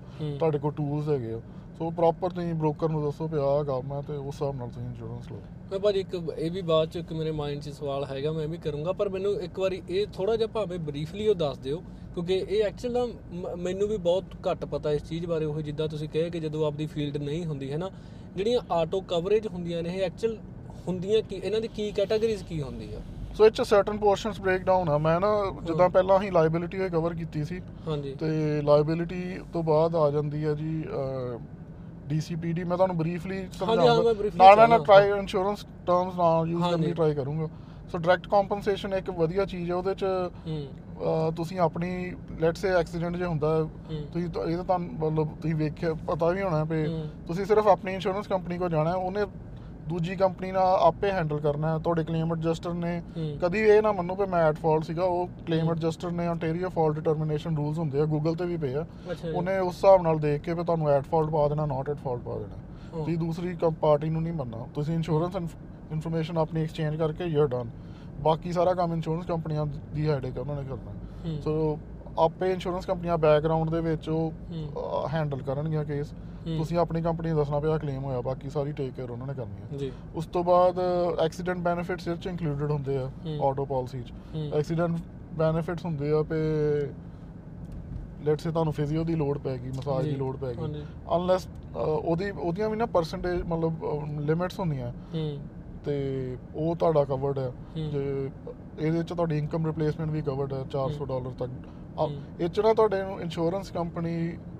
ਥਰੂ ਤੁਸੀਂ ਇਹ ਬੈਨੀਫਿਟਸ ਨੂੰ ਵਧਾ ਸਕਦੇ ਹੋ ਪਰ ਹੂੰ। 99% ਲੋਕ ਸਟੈਂਡਰਡ ਐਕਸੀਡੈਂਟ ਬੈਨੀਫਿਟ ਰੱਖਦੇ ਆ। ਜੀ। ਤਾਂ ਜਿੱਦਾਂ ਆਪਾਂ ਗੱਲ ਕਰ ਰਹੇ ਸੀ ਵੀ ਇਹਦੀ ਡਸਨਟ ਮੈਟਰ ਕੋਈ ਮਿਲੀਨੀਅਰ ਹੈ ਕੁਛ ਇੰਸ਼ੋਰੈਂਸ ਹੂੰ ਹੂੰ ਹੂੰ। ਹਰ ਇੱਕ ਨੂੰ ਮਹਿੰਗੀ ਲੱਗਦੀ ਹੈ। ਤੇ ਇਹਦਾ ਹਾਂਜੀ ਕੋਈ 10 ਨਹੀਂ ਡਾਲਰ ਵੀ ਮੈਂ ਤੁਹਾਨੂੰ ਦੱਸਿਆ ਵੀ ਸੱਚੀ ਗੱਲ ਆ ਹਰੇਕ ਬੰਦੇ ਨੂੰ ਆਇਆ ਹੁੰਦਾ ਵੀ ਯਾਰ ਵੀ ਚੁੱਭਦੇ ਜਿੰਨੇ 10 ਡਾਲਰ ਕਿਉਂ ਵੱਧ ਗਏ? ਤਾਂ ਹੀ ਪਰ ਭਾਜੀ ਸੌਰੀ ਮੈਂ ਤੁਸੀਂ ਇੱਥੇ ਦੇ ਗੱਲ ਕੰਟੀਨਿਊ ਕਰਿਓ। ਆ ਮੈਂ ਤੁਹਾਡੀ ਗੱਲ ਦੇ ਵਿੱਚ ਹੀ ਮੈਨੂੰ ਗੱਲ ਮਾਈਂਡ 'ਚ ਆਈ ਆ ਕਿ ਜਿਹੜੇ ਹੁਣ ਮੰਨ ਲਓ ਕੋਈ ਬੰਦਾ ਜੌਬ ਕਰਦਾ ਹੈ ਨਾ ਜੌਬ ਕਰਦੇ ਵਾਲੇ ਬੰਦੇ ਦਾ ਐਕਸੀਡੈਂਟ ਹੋ ਜਾਂਦਾ ਕੋਈ ਰਾਤ ਨੂੰ ਕੰਮ ਆਉਂਦੇ ਵੇ ਜਾਂ ਕੁਝ ਵੀ ਹੁੰਦਾ ਆ ਤਾਂ ਉਹਦੀ ਫਿਰ ਮੰਨ ਲਓ ਹੁਣ ਬੰਦਾ 3 ਮਹੀਨੇ ਕੰਮ ਨਹੀਂ ਜਾ ਸਕਦਾ। ਮੰਨ ਲਓ ਤੁਸੀਂ ਫਿਜ਼ੀਓ ਦੀ ਗੱਲ ਕੀਤੀ ਹੈ ਨਾ ਫਿਜ਼ੀਓਥੈਰੇਪੀ ਵਗੈਰਾ ਮਿਲਦੀ ਆ ਦੈਟਸ ਗੁੱਡ ਪਰ ਜਿਵੇਂ ਹੁਣ ਮੰਨ ਲਓ ਫਿਰ ਕੰਮ ਤੇ ਨਹੀਂ ਜਾਣਾ ਉਹਨੇ 3 ਮਹੀਨੇ 4 ਮਹੀਨੇ ਇਹਦੇ ਵਿੱਚ ਉਹਦਾ ਕੀ- ਹੁੰਦਾ ਫਿਰ? ਉਹਨੂੰ ਇਨਕਮ ਰਿਪਲੇਸਮੈਂਟ ਬੈਨੀਫਿਟਸ ਮਿਲਦੇ ਆ ਡਿਪੈਂਡਿੰਗ ਔਨ ਉਹ ਕਿੰਨਾ ਬਣਾ ਰਹੇ। ਅੱਛਾ। ਸੋ ਮੈਕਸਿਮਮ ਉਹਦੀ 400 ਮੰਨ- ਡਾਲਰ ਹਫ਼ਤੇ ਦਾ। ਉਹਦੀ ਇਨਕਮ ਦੇ ਹਿਸਾਬ ਦੇ ਵਿੱਚ ਮਿਲਦਾ ਜਾਂ ਕਿਦਾਂ? ਹਾਂਜੀ ਹਾਂਜੀ ਇਹ ਨਹੀਂ ਇੰਸ਼ੋਰੈਂਸ ਦਾ ਮਤਲਬ ਹੈ ਵੀ ਤੁਹਾਨੂੰ। ਸੇਮ 올ਡ ਫਾਈਨੈਂਸ਼ੀਅਲ ਸਿਚੁਏਸ਼ਨ ਚ ਪਾਉਣਾ। ਇੰਸ਼ੋਰੈਂਸ ਨੂੰ ਇੰਸ਼ੋਰੈਂਸ ਤੁਹਾਨੂੰ ਫਾਈਨੈਂਸ਼ੀਅਲੀ ਬੈਨੀਫਿਟ ਨਹੀਂ ਕਰ ਸਕਦੀ। ਮੇਨ ਮੇਨ ਇੰਸ਼ੋਰੈਂਸ ਹੈ ਇਹ- ਠੀਕ ਹੈ। ਇਹ ਫੰਡਾ ਆ ਜਾਂ ਪ੍ਰਿੰਸੀਪਲ ਕਹਿ ਲਓ। ਸੋ ਜੇ ਤੁਸੀਂ ਬਣਾਉਂਦੇ ਹਫ਼ਤੇ ਦਾ 300 ਜੇ ਹੂੰ। ਤੇ ਉਹਨਾਂ ਨੇ ਤੁਹਾਨੂੰ ਫਿਰ 300 ਹੀ ਦੇਣਾ ਫਿਰ ਉਹਨਾਂ ਨੇ 400 ਥੋੜੀ ਦੇਣਾ। ਉਹ ਤਾਂ ਫਿਰ ਹਾਂ ਡੈਫੀਨਿਟਲੀ ਕਲੀਅਰ ਜੀ ਗੱਲ ਆ ਉਹ ਤਾਂ ਪੱਲੇ ਤੇ ਤਾਂ ਕਿਉਂ ਦੇਣਗੇ। ਨਾਲ ਉਹ ਉਹੀ ਨਾ ਵੀ ਤੁਹਾਨੂੰ ਸੇਮ ਫਾਈਨੈਂਸ਼ੀਅਲ ਸਿਚੁਏਸ਼ਨ ਚ ਉਹਨਾਂ ਨੇ ਪਾ- ਪਾਉਣਾ ਹੈ ਉਹ ਤੋਂ ਜ਼ਿਆਦਾ ਫਾਇਦਾ ਨਹੀਂ। ਹੂੰ। ਫਿਰ ਤੁਹਾਨੂੰ ਜਿਹੜੀ ਰੈਂਟਲ ਕਾਰ ਵੀ ਮਿਲਣੀ ਹੈ ਐਕਸੀਡੈਂਟ ਦੀ ਅੱਜ ਕੱਲ ਇਹ ਕੋਵਿਡ ਦੇ ਟਾਈਮ ਤੋਂ ਲੈ ਕੇ ਹੁਣ ਤੱਕ ਇਹ ਪ੍ਰੋਬਲਮ ਜ਼ਰੂਰ ਆਉਂਦੀ ਆ ਵੀ ਐਂਡ ਇੱਕ ਅਨਦਰ ਟਿਪ ਕਲਾਇੰਟ ਮਤਲਬ ਸਰੋਤਿਆਂ ਵਾਸਤੇ ਹਾਂਜੀ। ਜਾਂ ਦਰਸ਼ਕਾਂ ਵਾਸਤੇ ਵੀ ਮੇਕ ਸ਼ੋਰ ਕਰਿਆ ਕਰੋ ਕਿ ਜਦੋਂ ਰੈਂਟਲ ਵਹੀਕਲ ਦਾ ਨਾ ਕਵਰੇਜ ਹੈ ਹੂੰ। ਉਹ 2000 ਪਾਈ ਹੁੰਦੀ ਹੈ ਮੈਕਸਿਮਮ ਉਹਨੂੰ 5000 ਰੱਖਿਆ ਕਰੋ। ਉਹਦਾ ਇਹ ਕਾਰਨ ਹੈ ਵੀ ਕਈ ਵਾਰੀ ਪਾਰਟਸ ਆਉਣ ਨੂੰ ਟਾਈਮ ਲੱਗ ਜਾਂਦਾ ਤੁਹਾਡੀ ਗੱਡੀ ਮਕੈਨਿਕ ਕੋ 15 ਦਿਨਾਂ ਦੀ ਥਾਂ ਤੇ ਹੋ ਸਕਦਾ ਡੇਢ ਮਹੀਨਾ ਖੜੀ ਰਹੀ। ਫਿਰ ਤੁਹਾਨੂੰ ਆਪ ਰੈਂਟਲ ਉਹਨਾਂ ਨੇ ਸਿਰਫ ਮਹੀਨਾ ਹੀ ਕਵਰ ਕਰਨੀ ਹੈ ਡਿਪੈਂਡਿੰਗ ਔਨ ਤੁਸੀਂ ਕਿੰਨੀ ਕਵਰੇਜ ਲਈ ਹੈ ਉਹਦੀ ਕਵਰੇਜ ਥੋੜੀ ਵਧਾ ਜ਼ਿਆਦਾ ਲਿਆ ਕਰੋ ਕਿਉਂ ਕਰਕੇ ਜੇ ਟਾਈਮ ਲੱਗ ਵੀ ਜਾਵੇ ਮਕੈਨਿਕ ਕੋ ਹੂੰ। ਐਟਲੀਸਟ ਤੁਹਾਡੇ ਕੋਲ ਰੈਂਟਲ ਕਾਰ ਹੈਗੀ ਤੁਸੀਂ ਕੰਮ ਤੇ ਆ ਆ ਜਾ ਸਕਦੇ ਹੋ। ਓਕੇ ਜੀ ਓਕੇ ਹੋਰ ਭਾਜੀ ਇਸ ਤੋਂ ਇਲਾਵਾ ਇਹਦੇ ਵਿੱਚ ਕੀ ਕੁਝ ਹੁੰਦਾ ਆ? ਸੋ ਐਕਸੀਡੈਂਟ ਬੈਨੀਫਿਟਸ ਹੋ ਗਏ। ਹੂੰ। ਇਸ ਤੋਂ ਬਾਅਦ ਤੁਸੀਂ ਨਾ ਇਹ ਤੇ ਕੋਲੀਜਨ ਕੰਪਰੀਹੈਂਸਿਵ ਕਵਰੇजेस ਹੋ ਗਈਆਂ ਜਿੱਦਾਂ ਗੱਡੀ ਚੋਰੀ ਉਹ ਆਪਾਂ ਡਿਸਕਸ ਕਰਦੇ ਹਾਂ। ਜਾਂ ਗੱਡੀ ਤੁਹਾਡੀ ਖੜੀ ਹੈ ਤੇ ਦਰਖਤ ਡਿੱਗ ਪਵੇ ਜਾਂ ਵੈਂਡਲਾਈਜ਼ ਕੋਈ ਕਰ ਜੇ ਹੂੰ। ਖੜੀ ਖਲੋਤੀ ਦੇ ਹੂੰ। ਸੋ ਉਹ ਕੰਪਰੀਹੈਂਸਿਵ ਦੇ ਅੰਡਰ ਆਊਗਾ ਉਹਦਾ ਡਿਡਕਟੇਬਲ ਤੁਹਾਨੂੰ ਦੇਣਾ ਪੈਣਾ। ਹੂੰ। ਸੋ ਡਿਡਕਟੇਬਲ ਦੇ ਉੱਤੇ ਹੀ ਨਜ਼ਰ ਰੱਖਿਆ ਕਰੋ ਕਈ ਵਾਰੀ ਉਹ ਕਲੇਮ ਸੋ ਇਵਨ ਵਿੰਡਸ਼ੀਲ ਦਾ ਹੋ ਗਿਆ। ਵਿੰਡਸ਼ੀਲ ਵਿੰਡਸ਼ੀਲ ਦਾ ਜਿਹੜਾ ਵਿੰਡਸ਼ੀਲ ਰਿਪਲੇਸਮੈਂਟ ਵਾਸਤੇ ਡਿਡਕਟੇਬਲ ਦੇਣਾ ਪੈਂਦਾ। ਵਿੰਡਸ਼ੀਲ ਰਿਪੇਅਰ ਵਾਸਤੇ ਕੋਈ ਡਿਡਕਟੇਬਲ ਨਹੀਂ ਦੇਣਾ ਪੈਂਦਾ। ਸੋ ਜੇ ਮਾੜਾ ਮੋਟਾ ਕੋਈ ਸਕ੍ਰੈਚ ਹੈ। ਉਹ ਠੀਕ ਕਰਾਉਣਾ ਤੁਸੀਂ ਆਟੋ ਇੰਸ਼ੋਰੈਂਸ ਤੋਂ ਕਰਾ ਸਕਦੇ ਜੇ ਉਹਦਾ ਕੋਈ ਡਿਡਕਟੇਬਲ ਨਹੀਂ। ਪਰ ਜੇ ਰਿਪਲੇਸ ਕਰਨੀ ਪਵੇ ਹੁਣ ਉਹ ਵਿੰਡਸ਼ੀਲ ਜੇ ਆਉਣੀ 3-400 ਦੀ ਹੈ ਤੁਹਾਡਾ ਡਿਡਕਟੇਬਲ 500 ਹੈ ਜਾਂ ਹਜ਼ਾਰ। ਫਿਰ ਤੁਹਾਨੂੰ ਆਪਣੇ ਪੱਲੇ ਪਾਉਣੀ ਉਹ ਪੈਣੀ ਤਾਂ ਪੱਲੇ ਤੇ ਹੋਊਗਾ। ਜਿੱਦਾਂ ਭਾਜੀ ਤੁਸੀਂ ਇਹ ਦਰਖਤ ਵਾਲੀ ਗੱਲ ਕੀਤੀ ਹੈ ਹਨਾ ਵੀ ਮੰਨ ਲਓ ਇਹ ਤਾਂ ਇੱਕ ਨੈਚੁਰਲ ਆ ਵੀ ਇਨਸੀਡੈਂਟਸ ਦੇ ਤੌਰ ਤੇ ਗਿਣਿਆ ਜਾਂਦਾ ਆ। ਕਈ ਵਾਰ ਇਹਦਾ, ਇਹ ਐਕਚੁਅਲ ਚ ਮੈਨੂੰ ਵੀ ਨਹੀਂ ਵੈਸੇ ਪਤਾ, ਮੈਂ ਤਾਂ ਹੀ ਪੁੱਛਣਾ ਚਾਹੁੰਦਾ ਸੀਗਾ ਤੁਹਾਨੂੰ। ਮੰਨ ਲਓ ਜਦੋਂ ਗੜੇ ਪੈਂਦੇ ਨੇ, ਹਨਾ, ਗੜੇ ਦੇ ਵਿੱਚ ਬਹੁਤ ਸਾਰੀਆਂ ਗੱਡੀਆਂ ਉਹ ਹੋ ਜਾਂਦੀਆਂ। ਹੁਣ ਮੈਂ ਪਿੱਛੇ ਜੇ ਵੀਡੀਓ ਦੇਖੀਆਂ ਕਿ ਆਬੂ ਧਾਬੀ ਜਾਂ ਕਤਰ ਦੇ ਵਿੱਚ ਪਤਾ ਨਹੀਂ ਕਿੱਥੇ ਬੜਾ ਸਾਰਾ ਮੀਂਹ ਪਿਆ, ਉੱਥੇ ਲੋਟ ਆਫ ਗੱਡੀਆਂ ਉਹਨਾਂ ਨੇ ਭੰਨਤੀਆਂ ਗੜੇ ਨੇ। ਉਹਦੇ ਵਿੱਚ ਉਹ ਫਿਰ ਕਵਰੇਜ ਕੀ ਕਰਦੀ ਆ? ਉਹ ਕਵਰੇਜ ਪੇ ਹੀ ਕਰਦੀ ਆ ਐਕਸੈਪਟ ਉਹ ਐਕਸਕਲੂਜਨ ਹੁਣ ਹੁਣ ਮੈਂ ਪਹਿਲਾਂ ਕੈਨੇਡਾ ਵਾਈਡ ਲਾਇਸੈਂਸ ਹੁੰਦਾ ਸੀ ਅਲਬਰਟਾ ਦੀਆਂ ਜਦੋਂ ਅਸੀਂ ਪਾਲਿਸੀਆਂ ਕਰਨੀਆਂ ਉਹ ਚ। ਹੇਲ ਹੇਲ ਦੀ ਕਵਰੇਜ ਨਹੀਂ ਹੁੰਦੀ ਕਿ ਉਧਰ ਕਾਫੀ ਗੜੇ ਗੁੜੇ ਪੈਂਦੇ ਆ। ਹਾਂਜੀ। ਸੋ ਇਦਾਂ ਦੀ ontario ਚ ਕੋਈ ਪ੍ਰੋਬਲਮ ਨਹੀਂ ਆ ਪਰ ਉਹ ਕੰਪਰੀਹੈਂਸਿਵ ਅੰਡਰ ਆ ਸਾਰੇ ਸਿਨੈਰੀਓਸ ਕਵਰਡ ਹੁੰਦੇ ਆ। ਅੱਛਾ ਮਿਲਦੇ ਨੇ ਜੀ ਵਿੱਚ। ਹਾਂਜੀ ਜੇ ਜੇ ਲੈਟਸ ਸੇ ਉੱਤੇ ਦਰਖਤ ਡਿੱਗ ਪਏ ਤੁਹਾਡੇ ਨਵੀਂ ਕਾਰ ਦਾ ਨੁਕਸਾਨ ਹੋਇਆ। ਓਕੇ ਓਕੇ ਓਕੇ ਜੇ ਖੜੀ ਗੱਡੀ ਨੂੰ ਕੋਈ ਚੋਰ ਪੈ ਜਾਏ ਨਾ ਹਾਂਜੀ। ਤੋੜ ਤੋੜ ਦਵੇ ਸਹੀ ਸਹੀ ਸਹੀ ਸਹੀ। ਉਹ ਇਹ ਚ ਐਕਸਕਲੂਜਨ ਵੀ ਹੁੰਦੀਆਂ ਤੁਸੀਂ ਸ਼ਰਾਬ ਪੀ ਕੇ ਗੱਡੀ ਚਲਾਉਂਦੇ ਜੇ ਹੂੰ। ਤੇ ਉਹ ਤੁਹਾਡੀ ਜਿਹੜਾ ਕੰਟਰੈਕਟ ਉਹ ਨਲ ਐਂਡ ਵਾਈਡ ਹੋ ਜਾਣਾ ਕਿਉਂ ਜਦੋਂ ਦੀ ਕ੍ਰਿਮੀਨਲ ਐਕਟੀਵਿਟੀ ਹੈ ਉਹਨੂੰ ਮੰਨਿਆ ਜਾਂਦਾ। ਤੇ ਉਹ ਤੁਸੀਂ ਜੇ ਲੈਟਸ ਸੇ ਲੱਖ ਡਾਲਰ ਦੀ ਵੀ ਗੱਡੀ ਹੂੰ। ਤੁਸੀਂ ਰਾਈਟ ਆਫ ਕਰ ਦੋ। ਸ਼ਰਾਬੀ ਚ ਹੂੰ। ਤੇ ਇੰਸ਼ੋਰੈਂਸ ਕੰਪਨੀ ਕੋ ਪੂਰਾ ਰਾਈਟ ਹੈਗਾ ਤੁਹਾਨੂੰ ਕਲੇਮ ਨਾ ਦੇਣ ਦਾ ਅੱਛਾ ਨਾਲ ਦੀ ਨਾਲ ਦੀ ਹਾਂਜੀ। ਸੋ ਇਹ ਗੱਲਾਂ ਦਾ ਵੀ ਧਿਆਨ ਰੱਖਣਾ ਚਾਹੀਦਾ। ਮੈਂ ਤੇ ਇਹ ਕਹਿਣਾ ਚਾਹੂੰਗਾ ਵੀ ਜਿੱਦਾਂ ਲੋਕੀ ਘਰ ਲੈਂਦੇ ਆ ਉਸ ਹਿਸਾਬ ਨਾਲ ਆਪਣਾ ਵੇਖਦੇ ਪਏ ਮੈਂ ਮਾਰਗੇਜ ਐਲੀਜੀਬਲ ਨਾ ਨਹੀਂ। ਜਿਹੜੇ ਆਪਣੇ ਮੇਰੇ ਮਤਲਬ ਯੂ نو ਜਿਹੜੇ ਯੰਗਸਟਰਸ ਨੇ ਉਹ ਉਹ ਵੀ ਨਾ ਪੂਰੀ ਇੰਸ਼ੋਰੈਂਸ ਵਗੈਰਾ ਚੈੱਕ ਕਰਕੇ ਫੇਰ ਹੀ ਗੱਡੀ ਫਾਈਨਲ ਕਰਿਆ ਕਰਨ। ਕਿਉਂਕਿ ਮੈਂ ਵੇਖਣਾ ਵੀ ਕਈ ਵਾਰੀ ਵਿਚਾਰੇ ਫਿਰ ਬਾਅਦ ਚ ਬਹੁਤ ਤੰਗ ਹੁੰਦੇ ਆ।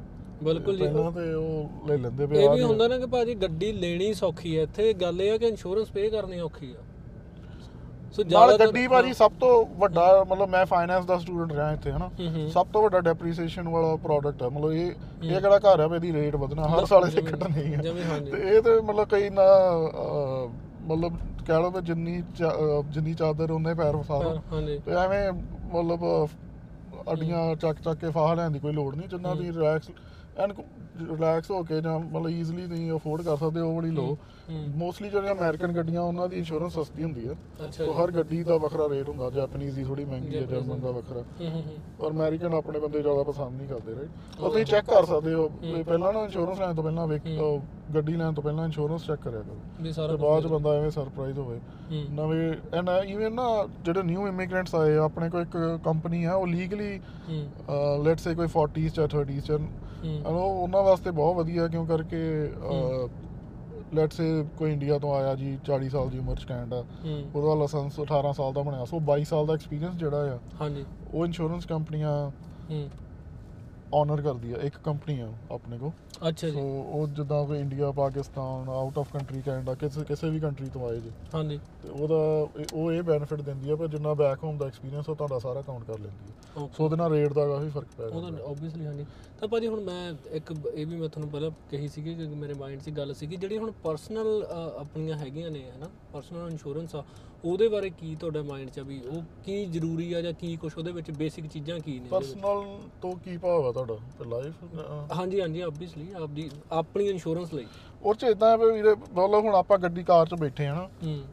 ਜਿਹੜੀਆਂ ਘਰ ਘਰ ਘਰ ਹੋ ਗਿਆ। ਹੂੰ। ਕਾਰ ਹੋ ਗਈ ਇਹ ਸਾਰੀਆਂ ਮਟੀਰੀਅਲਿਸਟਿਕ ਚੀਜ਼ਾਂ ਇਹ ਬਹੁਤ ਜ਼ਰੂਰੀ। ਚੀਜ਼ਾਂ। ਪਰਮਾਤਮਾ ਨਾ ਕਰੇ ਹੁਣ ਜੇ ਆਪਣਾ ਐਕਸੀਡੈਂਟ ਹੁੰਦਾ ਤੇ ਸਭ ਤੋਂ ਮਹਿੰਗੀ ਚੀਜ਼ ਕੀ ਹੈ 'ਚ?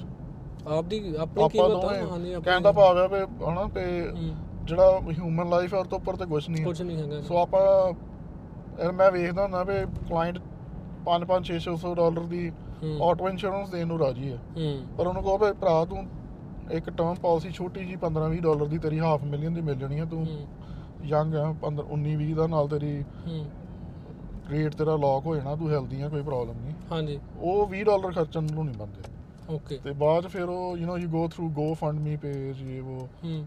ਮਤਲਬ ਲਾਈਫ ਇੰਸ਼ੋਰੈਂਸ ਬਹੁਤ ਇੰਪੋਰਟੈਂਟ ਇੱਕ even financial planning tax planning ਲਈ ਬਹੁਤ ਜ਼ਰੂਰੀ ਚੀਜ਼ ਹੈ ਤੇ ਜੇ। ਆਪਾਂ ਗੱਡੀਆਂ ਨੂੰ ਇੰਸ਼ੋਰ ਕਰਦੇ ਹਾਂ ਆਪਣੀ ਇੰਸ਼ੋਰੈਂਸ ਵੀ ਹੋਣੀ ਚਾਹੀਦੀ ਹੈ ਜੀ ਜੀ ਜੀ ਬਿਲਕੁਲ- ਤੇ ਭਾਜੀ ਮੈਨੂੰ ਤਾਂ ਲੱਗਿਆ ਕਿ ਮੈਂ ਲੋਟ ਆਫ ਚੀਜ਼ਾਂ ਸਿੱਖ ਲਈਆਂ ਨੇ ਤੁਹਾਡੇ ਤੋਂ। ਤੇ ਹੁਣ ਮੈਂ ਤੁਹਾਨੂੰ ਇਹੀ ਗੱਲ ਹੈਗੀ ਹੈ ਜਿਹੜੀ ਐਕਚੁਅਲ ਆ ਕਿ ਹੁਣ ਜਿਹੜਾ ਬੰਦਾ ਵੀ ਮੰਨ ਲਓ ਹੈ ਨਾ ਜੇ ਕੋਈ ਵੀਡੀਓ ਦੇਖ ਕੇ ਆਵੇ ਜਾਂ ਐਕਚੁਅਲ 'ਚ ਵੈਸੇ ਵੀ ਜਿਹੜੇ ਤੁਹਾਡੇ ਕਲਾਇੰਟ ਨੇ, ਤਾਂ ਤੁਸੀਂ ਹੁਣ ਆਪ ਦੀ ਕੋਈ ਸਰਵਿਸ ਬਾਰੇ ਹੈ ਨਾ ਵੀ ਜਾਂ ਕੋਈ ਇੱਕ ਗੁੱਡ ਮੈਸੇਜ ਜਾਂ ਸਾਰਿਆਂ ਨੂੰ ਇੱਕ ਗੱਲ ਕੀ ਕਹਿਣੀ ਚਾਹੋਗੇ ਕਿ ਲੋਕਾਂ ਨੂੰ ਕਿਹੜੀਆਂ ਚੀਜ਼ਾਂ ਦਾ ਖਾਸ ਕਰਕੇ ਧਿਆਨ ਰੱਖਣ ਜੀ ਧਿਆਨ ਇਦਾਂ ਹੀ ਆ ਵੀ ਵੇਖੋ ਅੱਜ ਕੱਲ ਸਮਝ ਸਕਦੇ ਹੋ ਵੀ ਇਕਨੋਮੀ ਕਰਕੇ ਟਾਈਟ ਹੈ ਤੁਸੀਂ ਸ਼ਾਪ ਰਾਉਂਡ ਕਰੋ ਜਿਹੜਾ ਤੁਹਾਨੂੰ ਹੂੰ। ਇਹ 'ਚ ਨਾ ਕੋਈ ਸੇਲ ਸੂਲ ਨਹੀਂ ਲੱਗਦੀ ਆਈ ਡੋਨਟ ਨੋ ਨਾ ਹੀ ਮੈਂ ਕਦੀ ਇਦਾਂ ਐਡਵਰਟਾਈਜ਼ ਕੀਤਾ ਜੀ ਹਾਏ ਮੈਂ ਤੁਹਾਡਾ ਹੂੰ। 2000 ਬਚਾ ਦੂੰਗਾ ਮੈਂ ਤੁਹਾਡਾ ਹਾਂਜੀ। 3000 ਬਚਾ ਦੂੰਗਾ। ਹੂੰ। ਸੋ ਇਦਾਂ ਦੀ ਕੋਈ ਇਦਾਂ ਦੀ ਕੋਈ ਸੇਲ ਨਹੀਂ ਹੁੰਦੀ ਆਟੋ 'ਚ। ਹੂੰ। ਬਸ ਆਪਾਂ ਦੇਖ ਸਕਦੇ ਹਾਂ ਵੀ ਕਿਹੜੇ ਕਿਹੜੇ ਡਿਸਕਾਊਂਟਸ ਲਈ ਐਲੀਜੀਬਲ ਹੋ। ਹੂੰ। ਸੋ ਜਿਹੜਾ ਵੀ ਤੁਸੀਂ ਇਨਫੋਰਮ ਡਿਸੀਜਨ ਲੈਣਾ ਹੈ, ਦੇਖੋ ਉਹਨੂੰ ਕਾਲ ਕਰੋ 15 ਕੁ ਕੰਪਨੀਆਂ ਸਾਡੇ ਕੋਲ ਵੀ ਆ। ਐਂਡ। ਆਬਵੀਅਸਲੀ ਜੇ। ਤੁਹਾਡੇ ਸੇਵ ਹੋਣਦੇ ਤਾਂ ਹੀ ਤੁਸੀਂ ਸ਼ਾਪ ਤੁਸੀਂ ਸਵਿਚ ਕਰੋਗੇ ਤੁਸੀਂ ਬਿਲਕੁਲ ਜੀ। ਵੱਧ ਦੇ ਕੇ ਤੇ ਦੇਣਾ ਨਹੀਂ। ਤੇ ਇੱਕ ਕਦੀ ਕਵਰੇजेस ਨੂੰ ਕਵਰੇजेस ਦਾ ਕੱਟ ਕਾਰਨਰਸ ਨਾ ਕਰੋ। ਆ ਦੋ ਦੋ ਤਿੰਨ ਚੀਜ਼ਾਂ ਅੱਜ ਆਪਾਂ ਕੱਲਾ ਆਟੋ ਹੀ ਕੀਤਾ ਕਵਰ ਕੇ ਤੇ ਪ੍ਰੋਪਰਟੀ ਕਰਦੇ ਆ। ਹਾਂਜੀ। ਤੇ ਜਿੱਦਾਂ ਐਕਸੀਡੈਂਟ ਪ੍ਰੋਟੈਕਸ਼ਨ ਹੋ ਗਈ ਪਹਿਲੀ ਮਾਈਨਰ ਕਨਵੈਕਸ਼ਨ ਵੇਵਰ ਇਹੋ ਜੀਆਂ ਐਂਡੋਰਸਮੈਂਟ ਤੋਂ ਸਸਤੀਆਂ ਹੁੰਦੀਆਂ ਪਾ ਕੇ ਰੱਖੋ। ਤੇ ਆਪਣਾ ਜਿੱਦਾਂ ਕ੍ਰੈਡਿਟ ਹਿਸਟਰੀ ਬਚਾਈ ਦੀ ਉਦਾਂ ਇੰਸ਼ੋਰੈਂਸ ਹਿਸਟਰੀ ਚੰਗੀ ਤਰ੍ਹਾਂ ਚਲਾਓ। ਜੀ। ਗੱਡੀ ਟਿਕਟਾਂ ਨਾਲ ਹੋ ਜਿਆਦੀਆਂ ਨਾਨ ਪੇਮੈਂਟ ਨਾਲ ਰੈਕਟ ਤੇ ਪਾਓ। ਹੁਣ ਐਕਸੀਡੈਂਟ ਚਲੋ ਬੰਦਾ ਸੋਚ ਕੇ ਨਹੀਂ ਕਦੀ ਕਰਦਾ ਪਰ ਉਹ ਇਹ ਤਾਂ ਜੀ ਸਡਨ ਦੀ ਗੱਲਾਂ ਨੇ ਹਾਂ। Don't be a part of any fraud ਮੈਂ ਹੈਰਾਨ ਹੁੰਦਾ ਕਈ ਵਾਰੀ ਆਪਣ ਯੂ نو ਕਈ ਜਿੱਦਾਂ ਇਹ ਕਈ ਵਾਰੀ ਅਫੋਰਡ ਨਹੀਂ ਹੁੰਦੀ ਬਾਅਦ ਚ ਉਹ ਇੰਨੇ ਕ੍ਰੀਏਟਿਵ ਆਈਡੀਆਜ਼ ਨਾ ਆਉਂਦੇ ਆ ਗੱਡੀ ਆ ਮਤਲਬ ਡੋਂਟ ਬੀ ਪਾਰਟ ਆਫ ਕੋਈ ਵੀ ਤੁਹਾਨੂੰ ਦੱਸਦਾ ਗਲਤ ਰਾਏ ਦਿੰਦਾ ਵੀ ਇਦਾਂ ਫਰਾਡ ਕਰੋ ਗੱਡੀ ਚੋਰੀ ਕਰਾਓ ਹੂੰ। ਉਹ ਬੰਦਿਆਂ ਤੋਂ ਦੂਰ ਰਹੋ ਨਾਲ ਉਹਨਾਂ ਦੀ ਰਿਪੋਰਟ ਕਰੋ ਤਾਂ ਹੀ ਬਿਲਕੁਲ। ਆਪਾਂ as a community you know grow ਕਰ ਸਕਦੇ ਆ ਨਾਲੇ ਕਮਿਊਨਿਟੀ ਦਾ ਨਾਂ ਨਹੀਂ ਖਰਾਬ ਹੋਊਗਾ ਜੀ ਨਾਲੇ ਬੰਦਾ ਆਪ ਇਹ ਆ ਕਿ ਸਿੱਧੇ ਰਸਤੇ ਤੁਰਦਾ ਜੀ ਹਨਾ ਹਾਂ, ਨਹੀਂ ਨਾਲ ਮੈਂ ਚਲੋ ਆਪ ਕਿਸੇ ਨੂੰ ਇਹ ਨਹੀਂ ਕਹਿਣਾ ਚਾਹੁੰਦਾ ਵੀ ਆਪ ਆਹ ਸਾਡੀ ਕਮਿਊਨਿਟੀ ਇਦਾਂ ਕਰਦੀ ਹੋ ਹੂੰ। As a Canadian you know ਕੋਈ ਵੀ ਇਦਾਂ ਕ੍ਰਾਈਮ ਹੁੰਦਾ ਉਹਨੂੰ ਰਿਪੋਰਟ ਕਰੋ। ਹੂੰ। ਕਿਉਂਕਿ ਕੈਨੇਡਾ of the day ਸਾਰ ਭੁਗਤਣਾ ਸਾਨੂੰ ਹੀ ਪੈਣਾ। ਅੱਜ ਉਹ ਹਾਲਾਤ ਹੋ ਗਏ ਆ ਵੀ ਮੇਰੇ ਕਲਾਇੰਟ ਮਹਿੰਗੀਆਂ ਗੱਡੀਆਂ ਲੈਣ ਤੋਂ ਡਰਦੇ ਆ। ਅੱਛਾ ਜੀ। ਕਿੰਨੀ ਮਾੜੀ ਗੱਲ ਹੈ ਤੁਸੀਂ ਇੰਨੀ ਮਿਹਨਤ ਕੀਤੀ ਹੈ ਹੂੰ। ਤੇ ਲੈਟਸ ਸੇ ਹੁਣ ਤੁਸੀਂ ਗੱਡੀ ਵੀ ਨਹੀਂ ਰੱਖਦੇ ਪਏ ਮੇਰੀ ਚੋਰੀ ਹੋ ਜਾਣੀ ਹੈ ਹੂੰ ਬਿਲਕੁਲ ਜੀ ਬਿਲਕੁਲ। ਇੱਕ ਕਲਾਇੰਟ ਹੈ ਉਹਦੇ ਤਿੰਨ ਪਿਕਅਪ ਟਰੱਕ ਚੋਰੀ ਹੋ ਗਏ। ਅੱਛਾ ਜੀ। ਤੇ ਇੰਸ਼ੋਰੈਂਸ ਕੰਪਨੀਆਂ ਵੀ ਫਿਰ ਉਹਨੂੰ ਐਕਸਟਰਾ ਰਡਾਰ ਚ ਪਾ ਦਿੰਦੇ ਵੀ ਕਿਤੇ ਆਪ ਤੇ ਨਹੀਂ ਕਰਾਉਂਦਾ ਆਪ ਤਾਂ ਨਹੀਂ ਕਰਾਉਂਦਾ ਆਬਵੀ ਡੈਫੀਨਿਟਲੀ ਤਿੰਨ ਗੱਡੀਆਂ ਕਹਿਣ ਦੀ ਗੱਲ ਹੁੰਦੀ ਹੈ ਉਹਦਾ ਰਿਨਿਊਅਲ ਅਸੀਂ ਕਿਸੇ ਹੋਰ ਕੰਪਨੀ ਨਾਲ ਪਾਇਆ 500 ਡਾਲਰ ਇੱਕ ਪ੍ਰੀਮੀਅਮ ਦੋ ਤਿੰਨ ਗੱਡੀਆਂ ਦਾ ਸੀ ਉਹਨਾਂ ਦਾ। ਹਾਂਜੀ। ਤੇ 90000 ਦਾ ਚੈੱਕ ਲਿਖ ਕੇ ਦਿੱਤਾ ਇੰਸ਼ੋਰੈਂਸ ਕੰਪਨੀ ਨੇ। ਤੀਜੇ ਹਫ਼ਤੇ ਚਲ ਗਿਆ। ਮੈਂ ਨਹੀਂ ਪਰ ਇਹ ਕਹਿਣ ਦਾ ਭਾਵ ਹੈ ਵੀ ਜੇ ਇਹ ਚ ਸਾਰੀਆਂ ਚੀਜ਼ਾਂ ਨਾਲ ਫ਼ਰਕ ਤੇ ਪੈਂਦਾ ਹੈ ਨਾ ਬੰਦਾ ਡਰਦਾ ਮੈਂ ਮਹਿੰਗੀ ਮਹਿੰਗੀ ਗੱਡੀ ਨਾ ਰੱਖਾਂ। ਇਹ ਤਾਂ ਇੰਸ਼ੋਰੈਂਸ ਮਤਲਬ ਪੁਲਿਸ ਦਾ ਕੰਮ ਆ ਈਵਨ ਐਜ਼ ਅ ਸੋਸਾਇਟੀ ਆਪਾਂ ਨੂੰ ਇਹਦੇ ਵਰਤ ਕੰਮ ਕਰਨਾ। ਚਾਹੀਦਾ। ਕਿੰਨੇ ਇਹੋ ਜਿਹੇ ਸਿਨੈਰੀਓਜ਼ ਮੇਰੇ ਖੁਦ ਦੇ ਕਲਾਇੰਟਾਂ ਨਾਲ ਹੋਏ ਆ ਉਹ ਪੁਲਿਸ ਨੂੰ ਕਾਲ ਕਰਦੇ ਆ।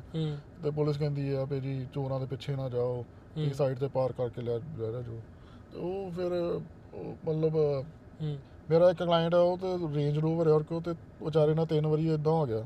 ਪਹਿਲਾਂ ਤੇ ਉਹਨੇ 에ਅਰ ਟੈਗ ਲਾਇਆ ਸੀਗਾ ਉਹਨੂੰ ਫੋਲੋ ਕਰਕੇ। ਤੇ ਸਾਹਮਣੇ ਖੜਾ ਸੀ ਪੁਲਿਸ ਕਹੀ ਹੋਏ ਨਹੀਂ ਨਹੀਂ ਪਰ ਉਹ ਕੋਲ ਦੂਜੀ ਚਾਬੀ ਸੀ ਉਹ ਕੋਈ ਬੈਠਾ ਨਹੀਂ ਸੀ ਤੇ ਉਹ ਲੈ ਆਇਆ। ਉਹ ਅੱਛਾ। ਤੇ ਦੂਜੀ ਵਾਰੀ ਵੀ ਉਹ ਉਹਦੇ ਫਿਰ ਉਹ ਵਿਚਾਰੇ ਦੀ ਰੇਂਜ ਰੋਵਰ 4 ਮਹੀਨੇ ਖੜੀ ਰਹੀ ਕਿਉਂ ਕਰਕੇ ਉਹਦਾ ਪਾਰਟ ਉਹਨਾਂ ਨੂੰ ਮੰਗਵਾਉਣਾ ਪਿਆ ਬਾਹਰੋਂ। ਉਦੋਂ ਕੋਵਿਡ ਦਾ ਟਾਈਮ ਸੀ ਉਹ ਵਿਚਾਰਾ ਕਾਰ ਤੋਂ ਫਿਰ ਉਹ ਰੈਂਟਲ ਕਾਰ ਦੀ ਮੈਂ ਰਿਕੁਐਸਟ ਕੀਤੀ। ਐਕਸਟੈਂਸ਼ਨ ਮਿਲੀ। ਕਿੰਨਾ ਵਿਚਾਰਾ ਖੱਜਲ ਖਰਾਬ ਹੋਇਆ ਹਾਲੀ ਮਤਲਬ ਉਹਨੇ ਚੋਰੀ ਵੀ ਰੋਕੀ ਆਪਣੀ ਕਾਰ ਵਾਪਸ ਵੀ ਬਿਲਕੁਲ ਜੀ ਹਾਂ। ਤੇ ਇਹ ਛੋਟੀ ਛੋਟੀ ਚੀਜ਼ਾਂ ਨੇ ਜਿਹੜੀਆਂ ਫਿਰ ਕੱਲ ਨੂੰ ਬੰਦੇ ਨੂੰ ਹਨਾ ਵੀ ਖਰਾਬ ਕਰਦੀਆਂ ਨੇ ਜੀ ਇਹ। ਹਾਂਜੀ ਬਾਕੀ ਅਹ, ਭਾਜੀ ਇੱਕ ਮੈਂ ਵੈਸੇ ਜਾਂਦੇ ਜਾਂਦੇ ਇੱਕ ਛੋਟੀ ਗੱਲ ਪੁੱਛਣੀ ਚਾਹੁੰਦਾ ਆ ਕਿ ਇਹ ਤੁਹਾਨੂੰ ਲੱਗਦਾ ਕਦੇ ਇੱਕ ਵੀ ਕਦੇ ਇੰਸ਼ੋਰੈਂਸਾਂ ਦੇ ਰੇਟ ਘਟ ਸਕਦੇ ਨੇ ਜਾਂ ਇਸ ਤੋਂ ਵੱਧ ਸਕਦੇ ਨੇ? ਜੋ ਵੇਖੋ ਇਹ ਕਲਾਇੰਟ ਸੁਣ ਕੇ ਗੱਲ। ਖੁਸ਼ ਤੇ ਨਹੀਂ ਹੋਊਗਾ ਪਰ ਇਹ ਚ ਜੇ ਬਿਲਕੁਲ ਹਾਂ ਸੱਚਾਈ ਹੋ ਹਾਂ, ਚਾਹੀਦੀ ਜੋ ਸੱਚ ਤੇ ਇਹੋ ਹੀ ਆ ਵੀ ਜਿਹੜੀ ਚੀਜ਼ ਦਾ ਰੇਟ ਵੱਧ ਜਾਵੇ ਹੂੰ। ਉਹ ਘਟਦਾ ਨਹੀਂ ਹੁੰਦਾ। ਸੋ ਮੈਂ ਸਮਝਦਾ ਵੀ ਕਲਾਇੰਟ ਆਬਵੀਅਸਲੀ ਐਕਸਪੈਕਟੇਸ਼ਨ ਈਵਨ ਮੇਰੀ ਵੀ ਐਜ਼ ਅ ਕਲਾਇੰਟ ਇਹੋ ਹੀ ਹੁੰਦੀ ਆ ਵੀ ਜੀ।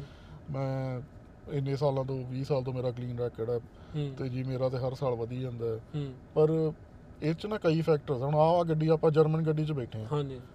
ਜਿੰਨੇ ਇਸ ਗੱਡੀ ਦੇ ਸੈਂਸਰ ਹੈ ਹੂੰ। ਜੇ ਆਪਾਂ 10-15 ਸਾਲ ਪਹਿਲਾਂ ਇਸ ਇਹਨਾਂ ਕੰਟਰੀਆਂ 'ਚ ਰਿਪੇਅਰ ਵੱਲ ਧਿਆਨ ਨਹੀਂ ਦਿੰਦੇ ਔਰ ਰਿਪਲੇਸਮੈਂਟ ਵੱਲ ਜ਼ਿਆਦਾ ਧਿਆਨ ਦਿੰਦੇ। ਜੀ। ਜੇ ਐਕਸੀਡੈਂਟ ਹੁੰਦਾ ਫਿਰ ਰਿਪਲੇਸ ਕਰ ਦੋ ਪਏ। ਹੁਣ ਇਹ 'ਚ ਇੰਨੇ ਸੈਂਸਰ ਹੈ ਇਹਦੀ ਲੇਬ ਪਾਰਟਸ ਇੰਨੇ। ਮਹਿੰਗੇ ਆ। ਸੋ ਉਹਨਾਂ ਦੀ ਲੇਬਰ ਵੀ ਉਨੀ ਮਹਿੰਗੀ ਪਾਰਟਸ ਵੀ ਉਨੇ ਮਹਿੰਗੇ। ਸੋ ਇਹ ਚੀਜ਼ਾਂ ਇਹ ਚੀਜ਼ਾਂ ਕਰਕੇ ਨਾ ਓਵਰਆਲ ਫਿਰ ਇੰਸ਼ੋਰੈਂਸ ਤੇ ਫ਼ਰਕ ਪੈਂਦਾ ਜਿੱਥੇ ਜਿੱਥੇ। ਲੈਟਸ ਸੇ 10 ਸਾਲ ਪਹਿਲਾਂ ਜੇ ਸਿੰਪਲ ਕਾਰ ਦਾ। ਰਿਪੇਅਰ ਬਿੱਲ 5000 ਆਉਣਾ ਸੀ ਹੁਣ ਜੇ ਹੂੰ। 30000 ਆਉਣਾ ਕਿੱਥੇ ਫ਼ਰਕ ਪੈਂਦਾ? ਸਹੀ ਗੱਲ ਇਨਫਲੇਸ਼ਨ ਵੱਧ ਗਈ। ਮਿਨੀਮਮ ਵੇਜ ਕਿੰਨੀ ਵੱਧ ਗਈ ਹਰ ਚੀਜ਼ ਵੱਧ ਗਈ ਵਧੀ ਹੋਈ ਹੈ ਰਾਈਟ ਸਹੀ ਹੈ ਜੀ ਸੋ ਬੜਾ ਵਧੀਆ ਰਿਹਾ ਥੈਂਕ ਯੂ ਸੋ ਮਚ ਭਾਜੀ ਕਿ. ਮੈਨੂੰ ਵਧੀਆ ਲੱਗਿਆ. ਤੇ ਥੈਂਕ ਯੂ ਜੀ ਅਕਾਲ ਸਾਰਿਆਂ ਨੂੰ ਆਜੋ ਅੱਜ ਤੁਹਾਨੂੰ ਆਪਣੇ ਬਿਲੀਅਰਡ ਜਾਰਜ ਟਾਊਨ ਦਾ ਲੋਕੇਸ਼ਨ ਦਾ ਟੂਰ ਕਰਾਈਏ ਨਾਲ ਸਟਾਫ ਨਾਲ ਬਣਾਈਏ ਕਾਫੀ ਸਟਾਫ ਅੱਜ ਘਰੋਂ ਕੰਮ ਕਰ ਰਿਹਾ ਪਰ ਜਿੰਨੇ ਆਏ ਤੁਹਾਨੂੰ ਮਿਲਾਉਂਦੇ ਆ ਸਭ ਤੋਂ ਪਹਿਲਾਂ ਤੁਹਾਨੂੰ ਆਪਣੇ ਸੀਐਸਆਰ ਨਾਲ ਮਿਲਾਉਂਦੇ ਆ Navdeep Hi everyone. So Billet Georgetown is specialized in home, auto, life, commercial and business insurance. Thank you. ਹੁਣ ਤੁਹਾਡੇ ਨਾਲ ਨਾ ਥੋੜੀਆਂ ਟਿਪਸ ਸ਼ੇਅਰ ਕਰਾਂਗੇ ਵੀ ਤੁਸੀਂ ਆਟੋ ਇੰਸ਼ੋਰੈਂਸ ਤੇ ਕਿੱਦਾਂ ਸੇਵ ਕਰ ਸਕਦੇ ਹੋ ਸਭ ਤੋਂ ਪਹਿਲਾਂ Paresh ji give us Hi, how are you, everybody? If you are married, then you're gonna get a married uh, discount, and if you are uh, retired, then retiree discount too. So it's a surprising for everybody, right? Thank you. Yeah. So great tip, Prayesh ji. Harjeet, now tell us. Hi everyone ਜੇ ਤੁਹਾਡੇ ਕੋਲ winter tyres ਹੈਗੇ ਨੇ ਤੇ winter tyres ਦਾ proof ਦਿਓ ਸਾਨੂੰ ਤੇ ਅਸੀਂ ਵਿੰਟਰ ਟਾਇਰ ਡਿਸਕਾਊਂਟ ਦਾ ਐਡ ਕਰਦੇ ਹਾਂ ਥੈਂਕ ਯੂ ਹੁਣ ਆਪਾਂ we'll move on to Rakesh ji Rakesh ji ਕੋਈ ਟਿਪ ਦਿਓ auto Hello. So I think prices are going up, inflation is going up. Everybody is looking for price to get it low, but there are only few tips that you can share with your broker, and your price will definitely will go down. One of the thing I think is the back home experience. If you have a back home experience, get it endorsed in the Service Ontario, and I will honor that too. Thank you. ਹਾਂਜੀ ਹੁਣ ਅਸੀਂ move ਕਰਾਂਗੇ ਜੀ Kawal ji, go. Kawal. Hello everyone ਸੋ ਤੁਸੀਂ ਆਪਣਾ home ਤੇ auto ਦੋਨੋਂ ਨੂੰ ਬੰਡਲ ਕਰਾ ਕੇ ਉਹਦੇ ਤੇ ਵੀ ਡਿਸਕਾਊਂਟ ਲੈ ਸਕਦੇ ਹੋ which is a very good discount so just uh, make sure you uh, get together for home and auto Well, uh, we'll move on to Devinder Paji. He is one of the senior brokers. Hi everyone, uh, if you are getting app discount from company, make sure your uh, app should be downloaded within one week of your policy start. Otherwise, the discount will be deleted. Thank you very much. Okay. So now we're going to move on to Himanshu. Hello, everybody. Welcome to the Big Georgetown. For being like a getting a discount, one of the biggest discounts that you can get is a claim-free discount and a conviction-free discount. So let's move on to Lovepreet and she'll discuss another tip. What do you have to say? Various good coverages available, so always discuss it with your broker before buying any kind of insurance policies. Hi everyone, my name is uh, JD. I'm the managing partner here at uh, Billion Insurance Group. Uh, our office offers home insurance, auto insurance, life insurance, commercial insurance, business insurance. If you're in the market and you're shopping around for insurance, please give myself or my team call at 416-902-0706 and we'll be happy to assist you. Thank you.